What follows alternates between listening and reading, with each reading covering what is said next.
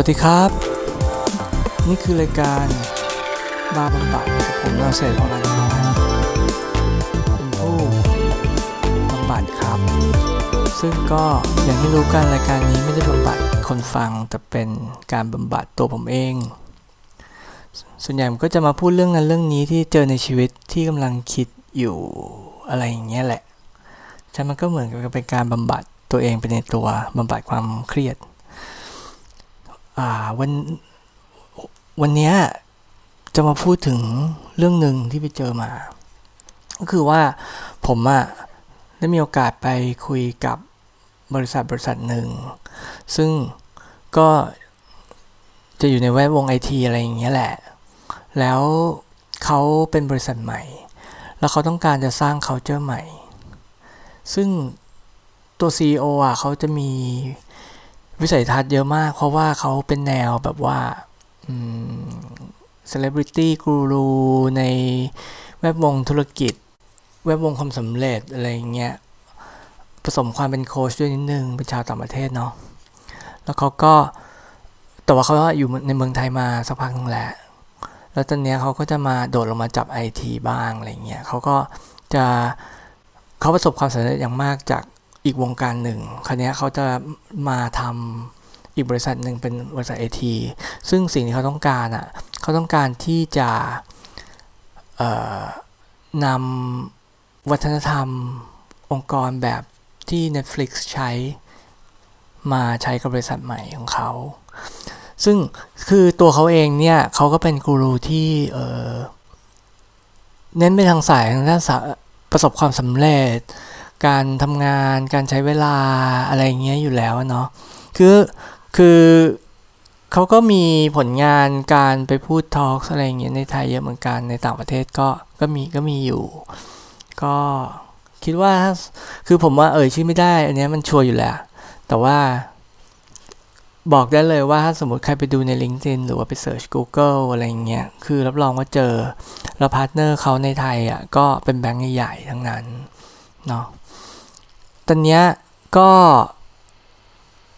วันนี้จะมาพูดถึงเรื่อง Netflix แต่ว่าไม่ใช่ไม่เพราะว่าเราชอบดูหนังในใน Netflix เราจะมาพูดถึงเรื่องนี้ไม่ใช่ แต่คือเป็นเพราะว่าเราได้พูดคุยกับ CEO คนนี้แล้วเขามีวิสัยทัศน์อย่างที่บอกเขาต้องการให้ใช้ Netflix culture ซึ่งเราอะที่อยู่ในวงการไอทีเราก็ติดตาม เอ่อ เกี่ยวกับบริษัทอื่นอะไรต่างๆเนาะมันก็มีในวงการไอทีมันมีบล็อกมีอาร์ติเคิลมีอะไรอย่างเงี้ยให้อ่านเยอะอยู่แล้วล่ะ ในตอนนี้เขาก็คือสักเมื่อปี 2009 มั้ง Netflix เขาแบบว่ากลับตัวอย่างแรง เขาตอนเป็นตอนที่เขาประมาณเพิ่งประสบความสำเร็จจาก House of Cards อ่าไอ้มันเป็นจะเป็นซีรีส์อันแรก ๆ ของเขาเลยอะซึ่งมันทำให้เขาเกิดแนวทางใหม่ เช่นแบบว่าสร้างคอนเทนต์ตัวเองอะไรเงี้ยแล้วก็ขยายไปในทางที่แบบว่าเอ้ยสร้างแอปขึ้นมา สร้างเว็บสร้างอะไรเพื่อให้คนดูมีหลายช่องทางมากขึ้นมาก ในพวกทีวี device อะไรเงี้ยก็จะมีแอป Netflix คือคือมันจะเริ่มมาจากตอนนั้น แล้วคือมันสามารถแบบเกิดขึ้นได้เร็วมาก แล้วตัวเจ้าของ เออไม่ใช่เจ้าของ เออ CEO เขาว่า Reed Hastings เขาจะถูกเชิญไปคุยเรื่องเกี่ยวกับ culture ใหม่อะไรของเขาเนี่ยมากมาย ซึ่งตอนนั้นน่ะเวลาลงข่าวอะคนก็จะบอกว่าโอ้มันโหดมากเลยนะ มันแบบมันมีความโหดอยู่ มันมีความจริงจัง มีความเรียวอยู่ทำให้มันถูกลงข่าวทางด้านนี้เยอะ คือเราไม่ได้มาแก้ข่าวทางเขา แต่เราจะบอกว่าตอนนั้นที่เราอ่านแล้ว เราก็รู้สึกว่า อืม เออ มันเป็นอะไรที่โหดเหมือนกันนะ แม้กระทั่งในเซตติ้งของ ของวงการที่ของวงการนี้ที่อเมริกาก็ถือก็ถือว่าเป็นที่ที่ expect สูงมากเหมือนกันอะไรเงี้ยแล้วคือ culture ของ Netflix เนี่ยมันก็มันก็มีความโดดเด่นเฉพาะตัว มันก็ค่อนข้างต่างจาก Google ซึ่งสมัยนั้นนะ culture Google ค่อนข้างดังเขาแบบมีมีออฟฟิศที่แบบว่าเชิญเชฟมาทำอาหารให้พนักงงานกินเนาะแล้วก็มีให้ พนักงานพวก developer เนี่ยสามารถทำโปรเจกต์ตัวเองได้แบบว่า 1 วัน 2 วันต่ออาทิตย์อะไรอย่างนี้เลยอะ่ะเออซึ่งซึ่ง Netflix เนี่ยไม่ใช่แบบนั้นเลยเออแล้วเขาก็วิวัฒนาการของเขามาเรื่อยๆ จนล่าสุดเมื่อสักปี 2017 อะไรเงี้ยก็เป็นก็เป็นครั้งหนึ่งที่เขาอัปเดตไอตัว culture เนี่ย ซึ่ง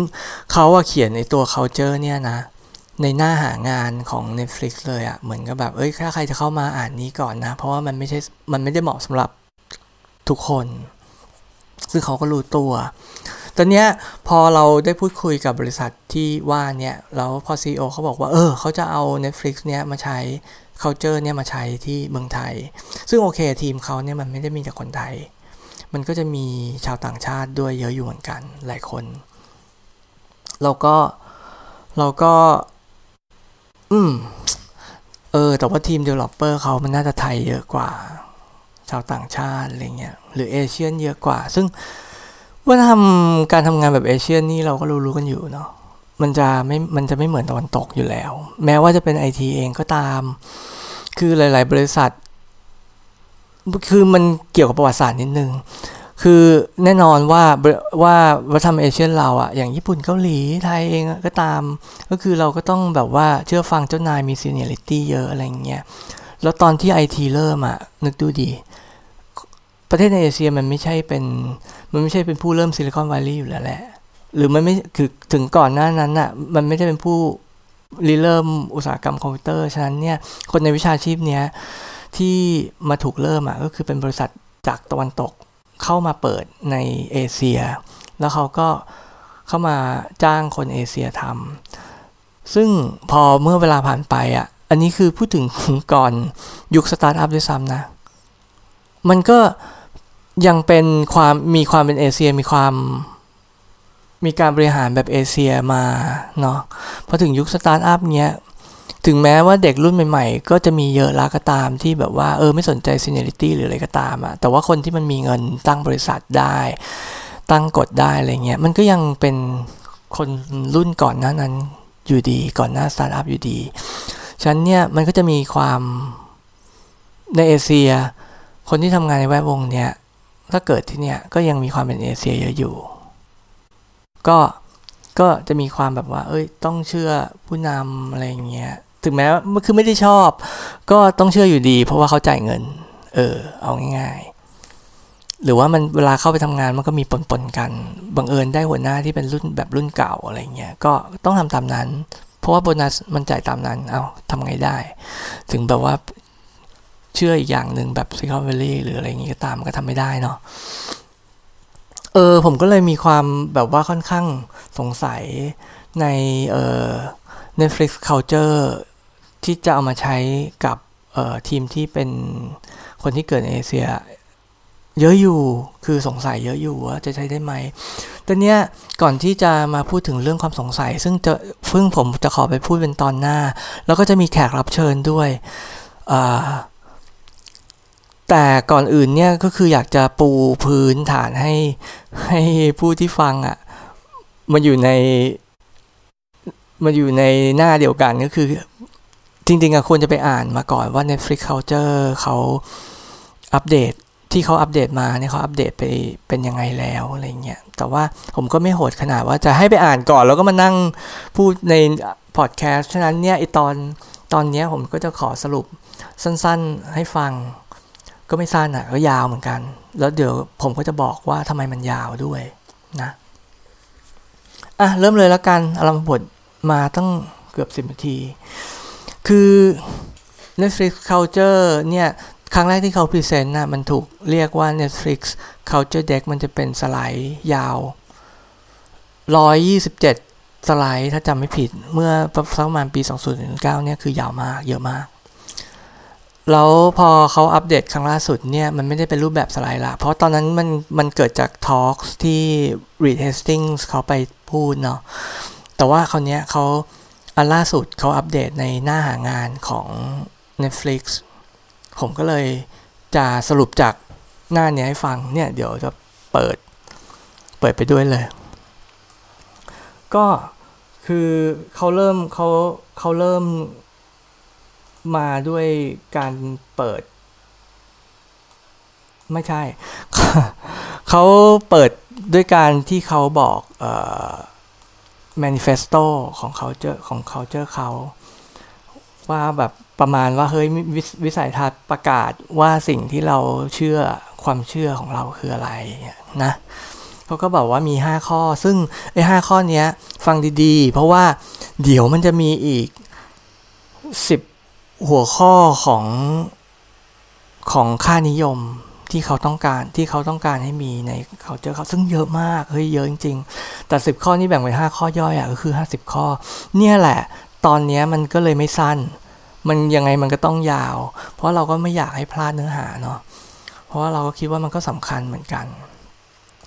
อะ manifesto เนาะอธิบายความเชื่อเนี่ยความเชื่อของเขาก่อนที่เขาจะบอกว่าฟิโลสฟีของเขาคืออะไร เขาอะเชื่อว่าเขาต้องการที่จะให้ พนักงานของ Netflix ตัดสินใจ ด้วยตัวเอง โดยที่ไม่ต้องมาถามหัวหน้าของงานตลอดเวลา อันนี้เป็นสิ่งที่เขาเชื่อว่าควรทำแบบนี้ แล้วแล้วเดี๋ยวคุยกันต่อไปเขาเขาจะบอกด้วยว่าทำไม ข้อ 2 ก็คือว่าข้อมูลต่างๆ ที่อยู่ในบริษัทเนี่ยจะต้องเต็มไปด้วยความโปร่งใส ไม่ว่าคนที่เป็นหัวหน้าหรือคนที่เป็นลูกน้อง ไม่ว่าทำหน้าที่อะไรเงี้ยจะต้องแชร์อินโฟมชันอย่างโปร่งใส ซึ่งมันก็ค่อนข้างขัดกับวัฒนธรรมเราเนอะที่แบบว่าระดับสูงเวลาคุยกันต้องไปปิดห้องคุยกันอะไรเงี้ยหรืออะไรก็ตาม อะข้อ 3เขาต้องการให้คนเนี่ยไม่ต้องไม่เขาเรียกว่าแคนดิดนะแคนดิดคือคือยังไงล่ะ เป็นธรรมชาติไม่ได้ ปรุงแต่งไม่ได้แอป ไม่ได้วอลลี่เรื่องมารยาทความกลัวอะไรต่างๆเนี่ยเขาอยากให้คนอะแคนดิดต่อกันละกัน ซึ่งตรงนี้ก็สำคัญเหมือนกันแล้วเขาก็จะกลับมาพูดเรื่องแคนดิดเยอะมาก เออ ซึ่งบริษัทอื่นเนี่ยเราไม่เคยยินนะเรื่องเนี้ยทำให้ Netflix มีความ Netflix culture มีความยูนิคเยอะ อะข้อ 4 เขาเชื่อว่าเขาอะต้องการที่จะ รักษาเฉพาะพนักงานที่มีประสิทธิภาพเท่านั้นเลยอะเออ ข้อ 5 เขาต้องการที่จะหลีกเลี่ยงการตั้งกฎอะไรเยอะแยะไปหมด ตั้งกฎตั้ง process ตั้งอะไรเยอะแยะไปหมด นี่ก็เป็นอีกความเชื่อหนึ่งที่ค่อนข้างจะส่วนกระแส ไอทีเพราะว่าไอทีเนี่ยก็ process เยอะมีหลายมีหลาย process หลายยี่ห้อหลายหลายรสชาติมากในการทำงานของแต่ละบริษัท 5 ข้อนี้เป็นความเชื่อของเขาว่าเขาเจอเขาอะควรจะตอบความเชื่อเหล่านี้นะอะหัวข้อต่อมาเลยก็คือว่าเขาเจอของเขาเนี้ยมีปรัชญาว่าอะไร ก่อนที่เขาจะอารมณ์บทว่าค่านิยมอะมันจะมีมันจะต้องมีอะไรบ้างที่เขาอยากให้พนักงานมี เขาบอกว่าปรัชญาของเขาเนี่ยข้อหนึ่งเลย พนักงานหรือคนเนี่ยมาเหนือกฎและ process ต่างๆ ในการทำงาน คือเน้นไปที่ตัวคน ไม่เน้นไปที่ process นะ ข้อ 2 อีตัวคนที่ว่าเนี่ยเป็นตัวคนไม่พอ จะต้องเป็น Dream Team คือทำงานร่วมกันและทุกคนเก่งหมด ซึ่งเดี๋ยวเขาจะไปลงลึกเยอะมากในเรื่อง Dream Team อันนี้เป็นปรัชญาของของตัว Netflix Culture เลย อะ ต่อมาเนี่ยแหละ เป็นส่วนที่ยาวที่สุดก็คือเขาก็คือเขาสาธยาสาธยายเรื่อง ค่านิยมที่เขาต้องการให้พนักงงานในบริษัท Netflix เนี่ยมี ซึ่งอย่างที่บอกมันยาวมาก แล้วมันมีค่านิยม 10 อย่างเว้ย โอ้โห แม่งยิ่งกว่าคำขวัญวันเด็กอะไรอย่างนี้กะคือเยอะมากอะแต่ว่าเขาอะพูดก่อนเลยในในไอหน้าที่เขาเขียนเนี่ย สรุปว่า เขาบอกว่าสิ่งว่าเขาต้องเขียนเยอะขนาดนี้แล้วต้องเขียนให้ชัดขนาดนี้มันเป็นเพราะว่าบริษัททั่วไปอะ่ะมันมีไอค่านิยมที่เขาเขียนในหน้าเกี่ยวกับบริษัท เวลาเราดูเว็บนะหน้าเกี่ยวกับบริษัทเขาก็จะเขียน แต่เขาก็จะเขียนนิดเดียว แบบว่าเฮ้ยเชื่อว่ามันจะต้องมีความรวดเร็วมีงานใช้ได้ งานมีประสิทธิภาพหรืออะไรเงี้ยแต่พอเขียนเสร็จ Netflix บอกว่าส่วนใหญ่อะเขียนอย่างเงี้ยมันกว้างเกิน แล้วพอคนอ่านคนก็จะอ่านเสร็จแล้วก็ลืมฉะนั้นเนี่ยเขาอะต้องการให้ค่านิยมเหล่านี้มันเป็นสิ่งที่หนักแน่นจริงๆในวัฒนธรรมเขา ฉะนั้นเนี่ยเขาต้องการจะเขียนในแต่ละอย่างเขาต้องการเขียนรายละเอียดด้วยว่าเขาเขาต้องการอะไร เขาเขาอยากให้คนที่เข้ามาทำอะแคร์ในเรื่องเหล่านี้ แล้วถ้าเขาเขียนละเอียดนิดนึงเนี่ย มันจะได้เข้าใจตรงกัน ซึ่งอะโอเค อันนี้เราว่าแฟร์แต่ว่าเราก็ไม่รู้นะว่าคนทั่วไปจะอ่านอะไรเยอะขนาดนี้หรือเปล่า คือถ้าปกติเราก็อาจจะไม่อ่านเหมือนกัน ถ้าเราไม่ได้มามาพูดในพอดแคสต์ แต่ว่าอะสิบข้อสิบค่านิยมของเขามีอะไรบ้าง อันอันแรกเลยก็คือเรื่องการตัดสินใจ เขาก็บอกว่าข้อหนึ่งเลยก็คือว่าเขาอะอยากให้คนอะสามารถตัดสินใจได้ อย่างชันฉลาดแม้แม้ว่าตอนนั้นอะข้อมูลจะยังไม่พร้อม โอ้โห เฮ้ย อันนี้เราว่ายิ่งใหญ่ เพราะว่า เฮ้ย ถ้าอ่าโอเค Netflix มันไม่ได้มีแต่ developer มันมีมันมีพวก business ซึ่งพวก business เนี่ยเวลาเขาออกไปหาไปหา เออคู่ค้าหรืออะไรเงี้ยเขาก็เขารับได้อยู่แล้วกับความที่แบบว่าไม่เป๊ะของข้อมูลยังไม่รู้นาโคตเขารับได้อยู่แล้ว เพราะเขาก็หวังว่ามันจะประสบความสำเร็จใช่ปะเฮ้ยแต่มันไม่แต่ว่ามันทำได้เหรอกับ developer ซึ่งต้องซึ่งซึ่งเราชินกับการที่ว่าร้องรู้สเปคอะไรอย่างงี้ต่างๆเนาะเออซึ่งเราไม่ได้บอกว่า developer เป็นอย่างนี้ทุกคน แต่ซึ่งซึ่ง developer ยอดฝีมือเนี่ยเขาก็เวลาเขา เจอความยังไม่ชัดเจนเนี่ยเขาก็เขาพอจะรู้ทางเขาเริ่มทำงานได้ แต่ว่าคนส่วนใหญ่คนส่วนใหญ่มันก็ไม่ใช่แบบนั้นไงแล้ว developer ส่วนใหญ่ก็เออต้องรู้อะไรเป๊ะๆเพราะมันก็เป็น input เนาะเขาถึงจะรู้ว่า output คืออะไรอะไรเงี้ยเออแล้วอย่างหนึ่งเขาก็บอกว่า การตัดสินใจเนี่ยจะต้องตัดสินใจเพื่อจะแก้รากของปัญหา จะไม่แก้ใน อาการเท่านั้น ซึ่งอันนี้ก็โหดอีกเหมือนกัน ในไอทีอะมันเกิดบั๊กเกิดอะไรตลอดเวลา แล้วโปรดักชันมันก็รันไป ใช่ปะ่ะ แล้วคือ ถ้าสมมติว่าถ้าสมมติว่ารูทคอสมันใหญ่มากอะไรเงี้ย มันต้องใช้เวลา ซึ่งส่วนบริษัทส่วนใหญ่อะก็อาจจะเลือกว่า เอ้ยปะปะไปก่อน อาจจะไม่ได้ใช้หมดก็ได้ ซึ่งเป็นเรื่องที่คนเถียงกันตลอดเวลาในหมู่ developer ว่าเราควรจะ fix root cause เลย หรือว่าแค่แบบปะปะไปก่อนอะไรเงี้ย อออันเนี้ยเขาก็อยากให้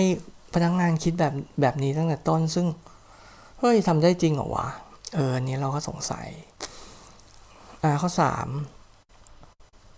โอ้เราว่าถ้าเราพูดเงี้ยห้าสิบข้ออะพอดแคสต์เนี้ยยาวสองชั่วโมงแน่เอาว่าเราพูดข้อแรกเอ้ยเราเราพูดข้ามๆแล้วกันดีกว่าอะค่านิยมกระโดดไปค่านิยมต่อไปเลยเออถ้าสมมุติว่าใครมีเวลาไปหาอ่านนะ เพราะว่ามันเป็นอะไรที่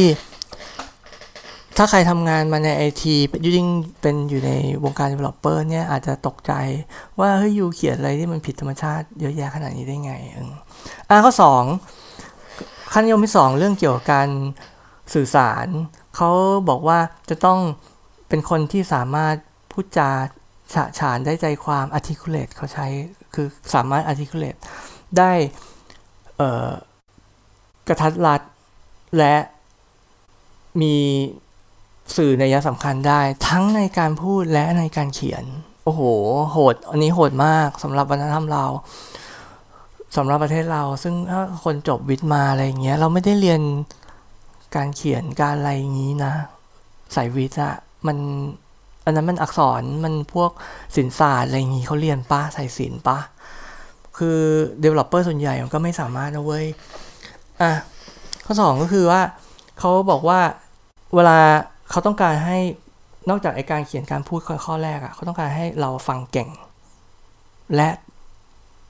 ฟังเพื่อหาเพื่อที่จะพยายามจะเข้าใจก่อนที่จะทำโอ้โหเรื่องการฟังเนี่ยโหดมาก คือถ้าสมมติว่าเป็นการฟังในในชีวิตประจำวันอะไรเงี้ย คือคนไทยชอบการเล่าข่าวชอบอะไรอยู่แล้ว เออซึ่งเราหวังว่าคนก็จะชอบฟังพอดแคสต์เราเหมือนกัน เฮ้ย แต่ว่าไอการฟังจับใจความซึ่งแบบทุกๆประโยคอะจับใจความหมดเนี่ย มันไม่ใช่เป็นอะไรที่อยู่ในวัฒนธรรมของเรา วัฒนธรรมของเราอะอย่างการเล่าข่าวอะไรเงี้ย ถ้าถ้าสังเกต รายการเล่าข่าวทั่วไปอะเขาจะเล่าเนื้อหาเดียวกันอะซ้ำกันสองครั้งต่อกันเลย เพราะว่าเพราะว่าเนื้อหาที่คนไทยฟังกับเนื้อหาที่ อย่างคนอเมริกันฟังอะของ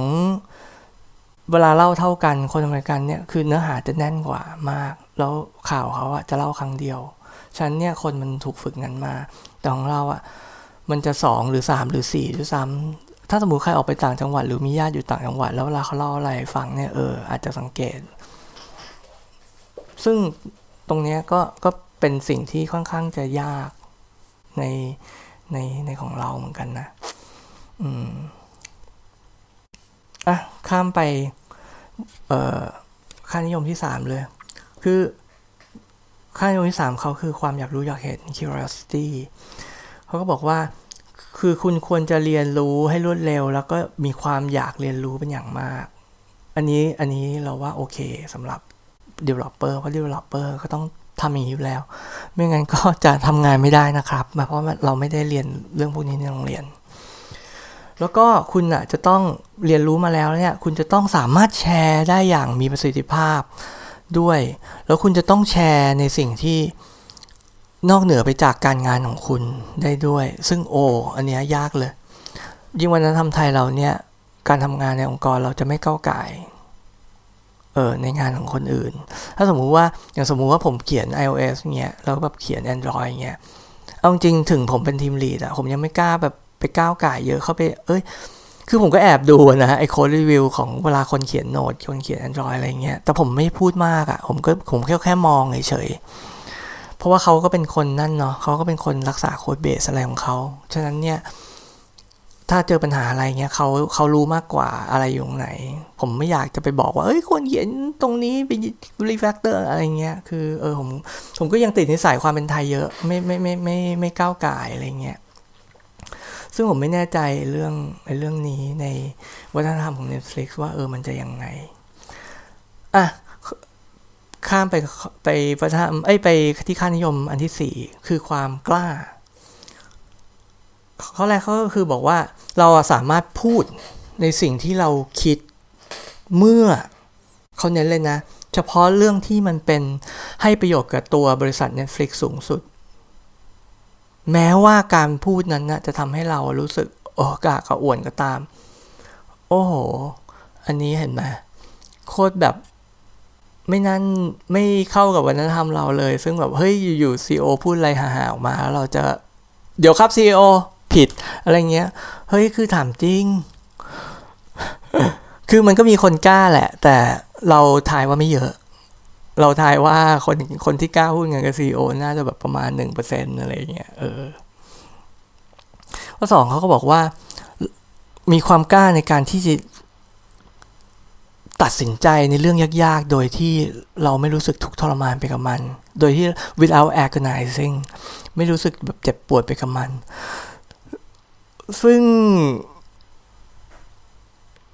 เนี่ยเขาเขียนอย่างนี้นะ เป็นภาษาอังกฤษเนี่ย มันหมายความว่าอะไร มันหมายความว่าขนาดฝรั่งอย่างแอ g ก n i z e ใช่ป่ะแสดงว่าปกติฝรั่งอย่างแอ g ก n i z e แล้วคนไทยจะไม่ยิ่งกว่า แล้วคิดไปแล้วกลัวสารตะ เฮ้ย เดี๋ยวถ้าเราตัดสินใจไปอย่างนี้แล้วเพื่อนในทีมจะลำบากหรือเปล่าว่า หรือว่า เฮ้ย ถ้าตัดสินใจผิดเพื่อนในทีมแม่งลุมด่าเปล่าว่า แล้วแถมหัวหน้าตัดเงินเดือนเราหรือเปล่าอะไรเงี้ยเราก็เครียดใช่ปะเราก็แอกนายใช่ไหมเออแต่เขาบอกว่าคุณอะควรต้องมีความกล้าที่จะทำอย่างนั้นได้ควรตัดตัดสินใจได้ โอ้โห คือแบบ เฮ้ยมันต้องเป็นแบบ top performer จริง ๆ เลยนะเว้ย คือถึงแม้ว่าเป็นแบบเด็กสี่ศูนย์ไม่ได้ว่าใครนะ ก็ตามเนี้ยก็ไม่ใช่ว่าทุกคนเนี้ยเป็นอย่างนั้นเพราะว่าคนที่แบบโตมาในวัฒนธรรมไทยอะไรเงี้ยก็อาจจะแบบว่าห่วงคนอื่นเยอะ ไปบางทีทำให้เครียดอะไรเงี้ยเวลาที่ต้องตัดสินใจแทนคนอื่น ซึ่งเราก็เป็นซึ่งไม่งั้นเนี่ยไอพอดแคสต์ของเราในตอนแรก ๆ เนี่ย เราก็คงจะไม่ได้ต้องมาแบบบำบัดตัวเองเรื่องแบบนี้เออซึ่งอันนี้เราว่ายากอะข้ามไปเอ่อค่านิยมข้อที่ข้อข้อต่อไปคือเรื่อง passion คือเรื่องความความตื่นเต้นความความอยาก ความอยากส่วนตัวสิ่งที่ทำให้แบบ เกิดอยากไปทำงานทุกวันอะไรเงี้ยเขาต้องการอะไรบ้าง เขาบอกว่า passion ของเราเนี่ยควรจะ inspire คนอื่น คือความความอยากที่จะทำงานออกมาให้ดีที่สุดเนี่ยควรจะ inspire คนอื่นไม่คือไม่ใช่ทำให้คนอื่นหมั่นไส้หรือว่าทำให้แบบคนอื่นโกรธเกลียดเราอะไรเงี้ยเฮ้ยเดี๋ยวนะอยู่เป็นนักการเมืองหรออยู่เป็นแค่ developer อยู่ทำได้จริงอะ คือก็ไม่รู้เหมือนกัน อะโอเค developer บางคนอาจจะแบบว่าสามารถทำได้ก็ได้ ถ้าคือถ้าสมมุติว่าในทีมเราเงี้ยคิดดูสมมุติ senior developer เราแม่งเขียน open source framework Vue.js เราคนใช้ทั่วโลกเงี้ย อะโอเค ก็เขาก็อาจจะ inspire เฮ้ย แต่ถ้าแบบปกติ setting ในการทำงานในทีมไอทีเราอะไรเงี้ย เฮ้ย เราจะทำงานได้ไงวะ ทุกคนมันก็งานมันก็เติมอยู่แล้วปะ เออ คือเขาอยากให้พนักงานเขาทำอย่างเงี้ย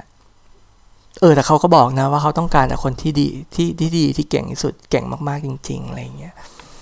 แล้วข้อต่อไปเขาก็บอกว่า แต่ว่ายูจะต้อง care intensely คือยูต้องสนใจเป็นอย่างเข้มข้นเป็นอย่างมากเลย เกี่ยวกับ user คือคนดู Netflix และความแล้วและความสำเร็จของ Netflix passion ของคุณอะควรจะอยู่ตรงนี้ อะซึ่งตรงนี้เราโอเค เพราะว่าจริงๆ developer เนี่ยจริงๆ ต้อง care user อยู่แล้ว ซึ่ง user ของ developer เนี่ยไม่ว่าจะ back end dev o p อะไรขนาดไหนอย่างเงี้ยเราสามารถมองคนอื่นในทีมเป็น user ได้อะอันเนี้ยฉะนั้นนะเราเราเราเรา get กับ passion passion อันนี้ ว่าทุกคนควรจะนั่นควรจะนั่นกับ user ควรจะ care user อะ กระโดดไปค่านิยมมันต่อไป ค่านิยมมันต่อไปคือ selflessness คืออันนี้มันก็เหมือนมา off มันก็เหมือนมา balance กับอันที่พูดมาหลาย ๆ อย่าง ซึ่งเขาต้องการคนที่เก่งมาก ๆ เนาะแต่พอค่านิยมเรื่อง selflessness เนี่ยก็คือความที่ไม่ได้ไม่ได้สนใจแต่ตัวตัวเองก่อนเนี่ยเขาก็ต้องการเขาก็บอกว่า คุณอาจจะต้องเป็นคนที่พยายามจะที่จะทำอะไรเพื่อ Netflix ก่อน ก่อนอะไร ก่อนตัวคุณเอง แล้วก่อนแม้กระทั่งทีมของคุณ โอ้โห อันนี้โดนใจเราอะคือมันแบบ เราว่าบริษัทเราทำงานมาหลายบริษัท บริษัทใหญ่ก็เยอะแล้วซึ่งบริษัทใหญ่อะมันจะมีปัญหาเรื่องการเมืองเนาะซึ่งการเมืองมันเกิดขึ้นเพราะอะไร เพราะว่าคนก็อยากทำให้แผนกตัวเอง เนี่ยได้งานได้ได้งานได้ดีที่สุด มันจะก็เป็นผลงานอะไรอย่างเงี้ย ซึ่งมันก็กลายเป็นว่าบางทีมันก็ไปขัดกับแผนกอื่น แล้วพอมันสู้กันงานไม่ออกหรือออกมาครึ่งกลาง ก็กลายเป็นว่าตัวบริษัทซึ่งเป็นเจ้าของอีทีมสองอันนี้ไม่ได้สิ่งที่ดีที่สุดจากการสู้กัน แต่ว่า Netflix เขียนละเอียดมาก เขียนบอกเลยว่าเฮ้ยยุงทำเพื่อ Netflix ก่อน ไม่ใช่เพื่อตัวคุณเอง และไม่ใช่เพื่อกลุ่มก้อนของคุณหูคือจริงแต่มันแรง ซึ่งเราไม่คิดว่าคนว่าคนส่วนใหญ่มี mindset แบบนั้นอะแล้วเขาก็บอกอีกว่าเรื่อง selflessness เนี่ยเขาต้องการว่า คุณอะจะต้องเป็นคนที่ใจอะเปิด open mind open minded คุณใจคุณจะต้องเปิดกับการที่ไปสาะหาไอเดียที่ดี ๆ ต่างๆโอ้เอออันนี้เราเราไม่แน่ใจแต่เราคิดว่าคนส่วนใหญ่คงอยากฟังไอเดียเยอะๆแหละ แต่คนส่วนใหญ่อะ จะตัดสินใจด้วยด้วยสิ่งที่ตัวเองคุ้นเคยมากกว่า อันนี้อันนี้เราพูดจริง ๆ ฉะนั้นเนี่ยถึงทุกบริษัทจะชอบมา brainstorm หรืออะไรเนี่ยเราว่า ในสุดอะคนที่ตัดสินใจอะเขาก็ตัดสินใจในสิ่งที่ตัวเองคุ้นเคย หรือจาก experience ของเขาอะอืม แล้วก็ข้อต่อมาก็คือว่าคุณจะต้อง หาเวลาเพื่อที่จะช่วยคนอื่นในทีมด้วย ซึ่งในวงถ้าสมมติว่าคุณทำ business ก็โอเคเป็นไปได้ แต่ใน developer อย่างเงี้ยมันก็ยากก็สมมติคุณทำคุณเขียนเอ่อคุณเขียน Golang มา คุณเขียนเอ่อ JavaScript มาเงี้ยพอคุณจะกระโดดเข้าไปช่วยคนเขียนคอลลินหรือว่าคนเขียนจาว่าคนเขียน Objective C เงี้ยไม่ไม่ไม่ง่ายนะเว้ยเออ แต่ว่ามันก็อ่าโอเค มันก็มีวิธีช่วยทางอื่น คุณอาจจะไปแพรโปรแกรมไปช่วยเขาดูอะไรเงี้ยเออก็เป็นไปได้แต่บริษัทส่วนใหญ่ที่งานเร่งๆเงี้ยมันเขาก็ไม่ได้ให้ลูกน้องไปทำงานปะมันก็เขาก็มองว่าเสียเวลาไหมเอาโปรแกรมเมอร์สองคนไปเขียนโปรแกรมโปรแกรมเดียวกันอะไรเงี้ยไปเขียนทางเดียวกัน คือมันโอ้มันก็ยากเนาะอะกระโดดไปไปข้อต่อไป ค่านิยมต่อไปคือเรื่อง innovation เขาก็บอกว่า เอ้ยคุณจะต้อง create new ideas create ความคิดใหม่ๆอะซึ่งคุณพิสูจน์ได้ด้วยว่ามันมีประโยชน์ โอ้โห อันนี้ยิ่งแล้วใหญ่เลย คนส่วนใหญ่หยุดที่การคิดไอเดียออกมา เพราะจริงๆ developer หรือว่าไม่ใช่ developer ก็ตามอะคือไอเดียเยอะอยู่แล้วเวลาเราเห็นคนอื่นมาพูดถึงเรื่องปัญหาที่เจอใน stand up meeting เนี่ย เราก็บอก เอ้ยทำงี้ดิเนาะแต่ซึ่งจริงอะไรเงี้ย คนที่ทำงานอะจะรู้ คนที่แบบนั่งลงทำงานจริงๆอะจะรู้ว่าไอเดียกูไม่ต้องการไอเดียกูมี แต่กูต้องการคนช่วย มาช่วยกูด้วย เพราะแต่ละไอเดียมันต้องใช้เวลาทำเออแต่ว่าเขาแต่ว่าที่เนี้ยเขาต้องการให้อยู่อะ create new idea เสร็จ คุณต้องพูดได้ด้วยว่านี่ useful จริงๆเออแต่คนส่วนใหญ่ก็หยุดแค่ proof ไง ยิ่งถ้าสมมุติว่าเราอะเป็นอย่างเราเป็นซีเนียร์หรือเราเป็น เราเป็นทีมลีดอะไรเงี้ยเราจะรู้ว่าเฮ้ยเราอย่าไปออกไอเดียเยอะ เพราะว่าเขาเขาเขาก็ไม่ทำอยู่ดีใช่ปะเพราะเขาก็ไม่รู้ว่าเออมัน useful จริง ๆ กับปัญหาที่เขาเจออยู่หรือเปล่าอะไรเงี้ยคือถ้าเราจะพูดไอเดียอะไรออกไปอะเราควรจะแบบ สามารถทำให้เขาเห็นได้ด้วยเออมันมี value จริง ๆ กับสิ่งที่เขาเผชิญอยู่อะข้อต่อมาก็คือว่าเขาต้องการให้เราอะสามารถเออ คิดถ้าสมมติว่าเจอปัญหาในการทำงาน เขาต้องเขาอยากให้เราสามารถที่จะ reconceptualize คือคือมองปัญหาเดิมแล้วก็ formulate เป็นปัญหาใหม่ เป็น เหมือนกับพูดปัญหาเนี้ยมองเป็นปัญหาเป็นอีกปัญหาหนึ่งได้ เพื่อที่จะหาโซลูชันต่างๆ ได้มากขึ้น คือเราคือเราเรียนแมทแล้วแมทอะมันถูกฝึกให้เราอะทำแบบนี้ ว่าถ้าสมมติเจอปัญหาปัญหาแก้ไม่ออกเนี้ยลอง transform มันให้มันกลายเป็นอีกปัญหาหนึ่งซึ่งมันจะมีเซตของการแก้ที่ต่างกันออกไปเงี้ยก็อาจจะแก้ได้ก็ได้ อย่างเช่น อย่างเช่น บางบางบางโจทย์บางข้อเป็นอาจจะยากถ้าสมมติว่าอยู่ใน ถ้าเรามองมันเป็นแบบว่าในแกน x y ฉันเนี่ย แมทก็จะสอนให้เรา เอ้ยไหนลอง transform ให้มันเป็น polar coordinates ถ้าอย่างเงี้ยก็จะง่ายขึ้นไหม ซึ่งมันก็ง่ายขึ้นจริงๆ ถ้าสมมติว่าเป็นเรื่อง complex analysis อะไรเงี้ยเขาก็ต้องการให้เราทำแบบนี้ด้วยในในชีวิตประจำวัน ซึ่งเราอะไม่แน่ใจว่าคนส่วนใหญ่ทำแบบนั้นหรือเปล่า เพราะว่าเราอะไม่ค่อยเห็นในชีวิตจริง แต่ว่าเวลาถ้าเราเจอคนเรียนแมทมาเงี้ยเราจะพูดเลย เอ้ย transform ดี ลองดูว่ามันแก้ได้ไหม ด้วยวิธีที่แบบมองมันในอีกด้านหนึ่งเลย มองมันในอีกมุมมองเลย ซึ่งถ้าคนเออถ้าสมมติว่าเราพูดอย่างเงี้ยคนแมทเนี่ยจะเก็ตแต่ส่วนใหญ่เวลาเราพูดอย่างเงี้ยกับคนที่ที่ไม่ได้จบสายอะจบสายแมทคนก็จะงงอะไรวะ ก็ปัญหาเป็นอย่างงี้จะจะให้ไปมองมันในทางไหน ซึ่งเราก็เออเราก็เข้าใจ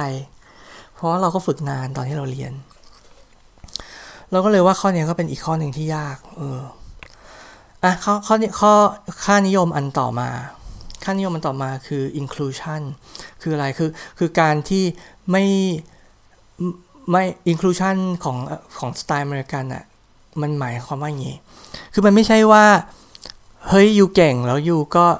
อย่างที่ผมพูดแบบเมื่อกี้คือการไม่ include ผมบอกว่าคนจบสาย math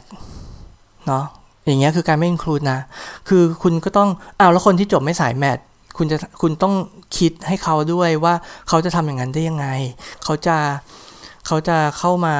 ใช้คอนเซปต์เดียวกันได้ยังไง คือ หรือว่าคุณจะไปไหนอะไรเงี้ยไปกินไปกินข้าวกันกับเพื่อนคุณสิบคน คุณต้อง include ทุกคน ไม่ใช่ว่าคุณเลือกร้านที่ไปกินหมู แต่ว่าเพื่อนคุณสามคนเป็นอิสลามอ่าอย่างเงี้ยคุณไม่ include อันนี้คือค่านิยมที่เขาต้องการว่าคุณต้องมีมีความ include ซึ่งก็เป็นอีกอันหนึ่งที่เรารู้สึกว่าเขา balance กับไอ้ค่านิยมที่พูดมา ซึ่งเขาต้องการคนเก่งต้องการคนเก่งต้องการคนเก่ง ซึ่งการต้องการคนเก่งไอ้พวกคนเก่งๆเยอะๆเนี่ยมันมักจะแบบไปไกลอะไรของมันมันไม่รอคนอื่น ไม่ช่วยคนอื่นอะไรเงี้ยฉะนั้นข้อนี้ก็เป็นอันหนึ่งที่ผมว่าเขาเอามา offset เขาก็บอกว่าเขาต้องการให้พนักงานของเขาอะสามารถทำงานได้อย่างมีประสิทธิภาพกับคนอื่นที่มี พื้นเพหรือว่ามีวัฒนธรรมต่างกันมากๆ ซึ่งอันนี้เรา get เพราะว่า Netflix เนี่ยเขาไม่ได้ขายแต่คนอเมริกัน เขามีหลายประเทศมากๆ ซึ่งแต่ละประเทศมันก็วัฒนธรรมก็ต่างกัน อย่างแค่ไทยกับอเมริกันเนี่ยก็ต่างละ ฉะนั้นพอเขามีพนักงานไทย หรือพนักงานเกาหลีอะไรเงี้ยเขาบอกว่าเอออยู่ต้องสามารถทำงานด้วยกันได้ แล้วเขาก็ข้อต่อไปเขาก็บอกว่าคุณอะจะต้องสามารถ เออ ยังไงล่ะ สามารถ embrace อะคือ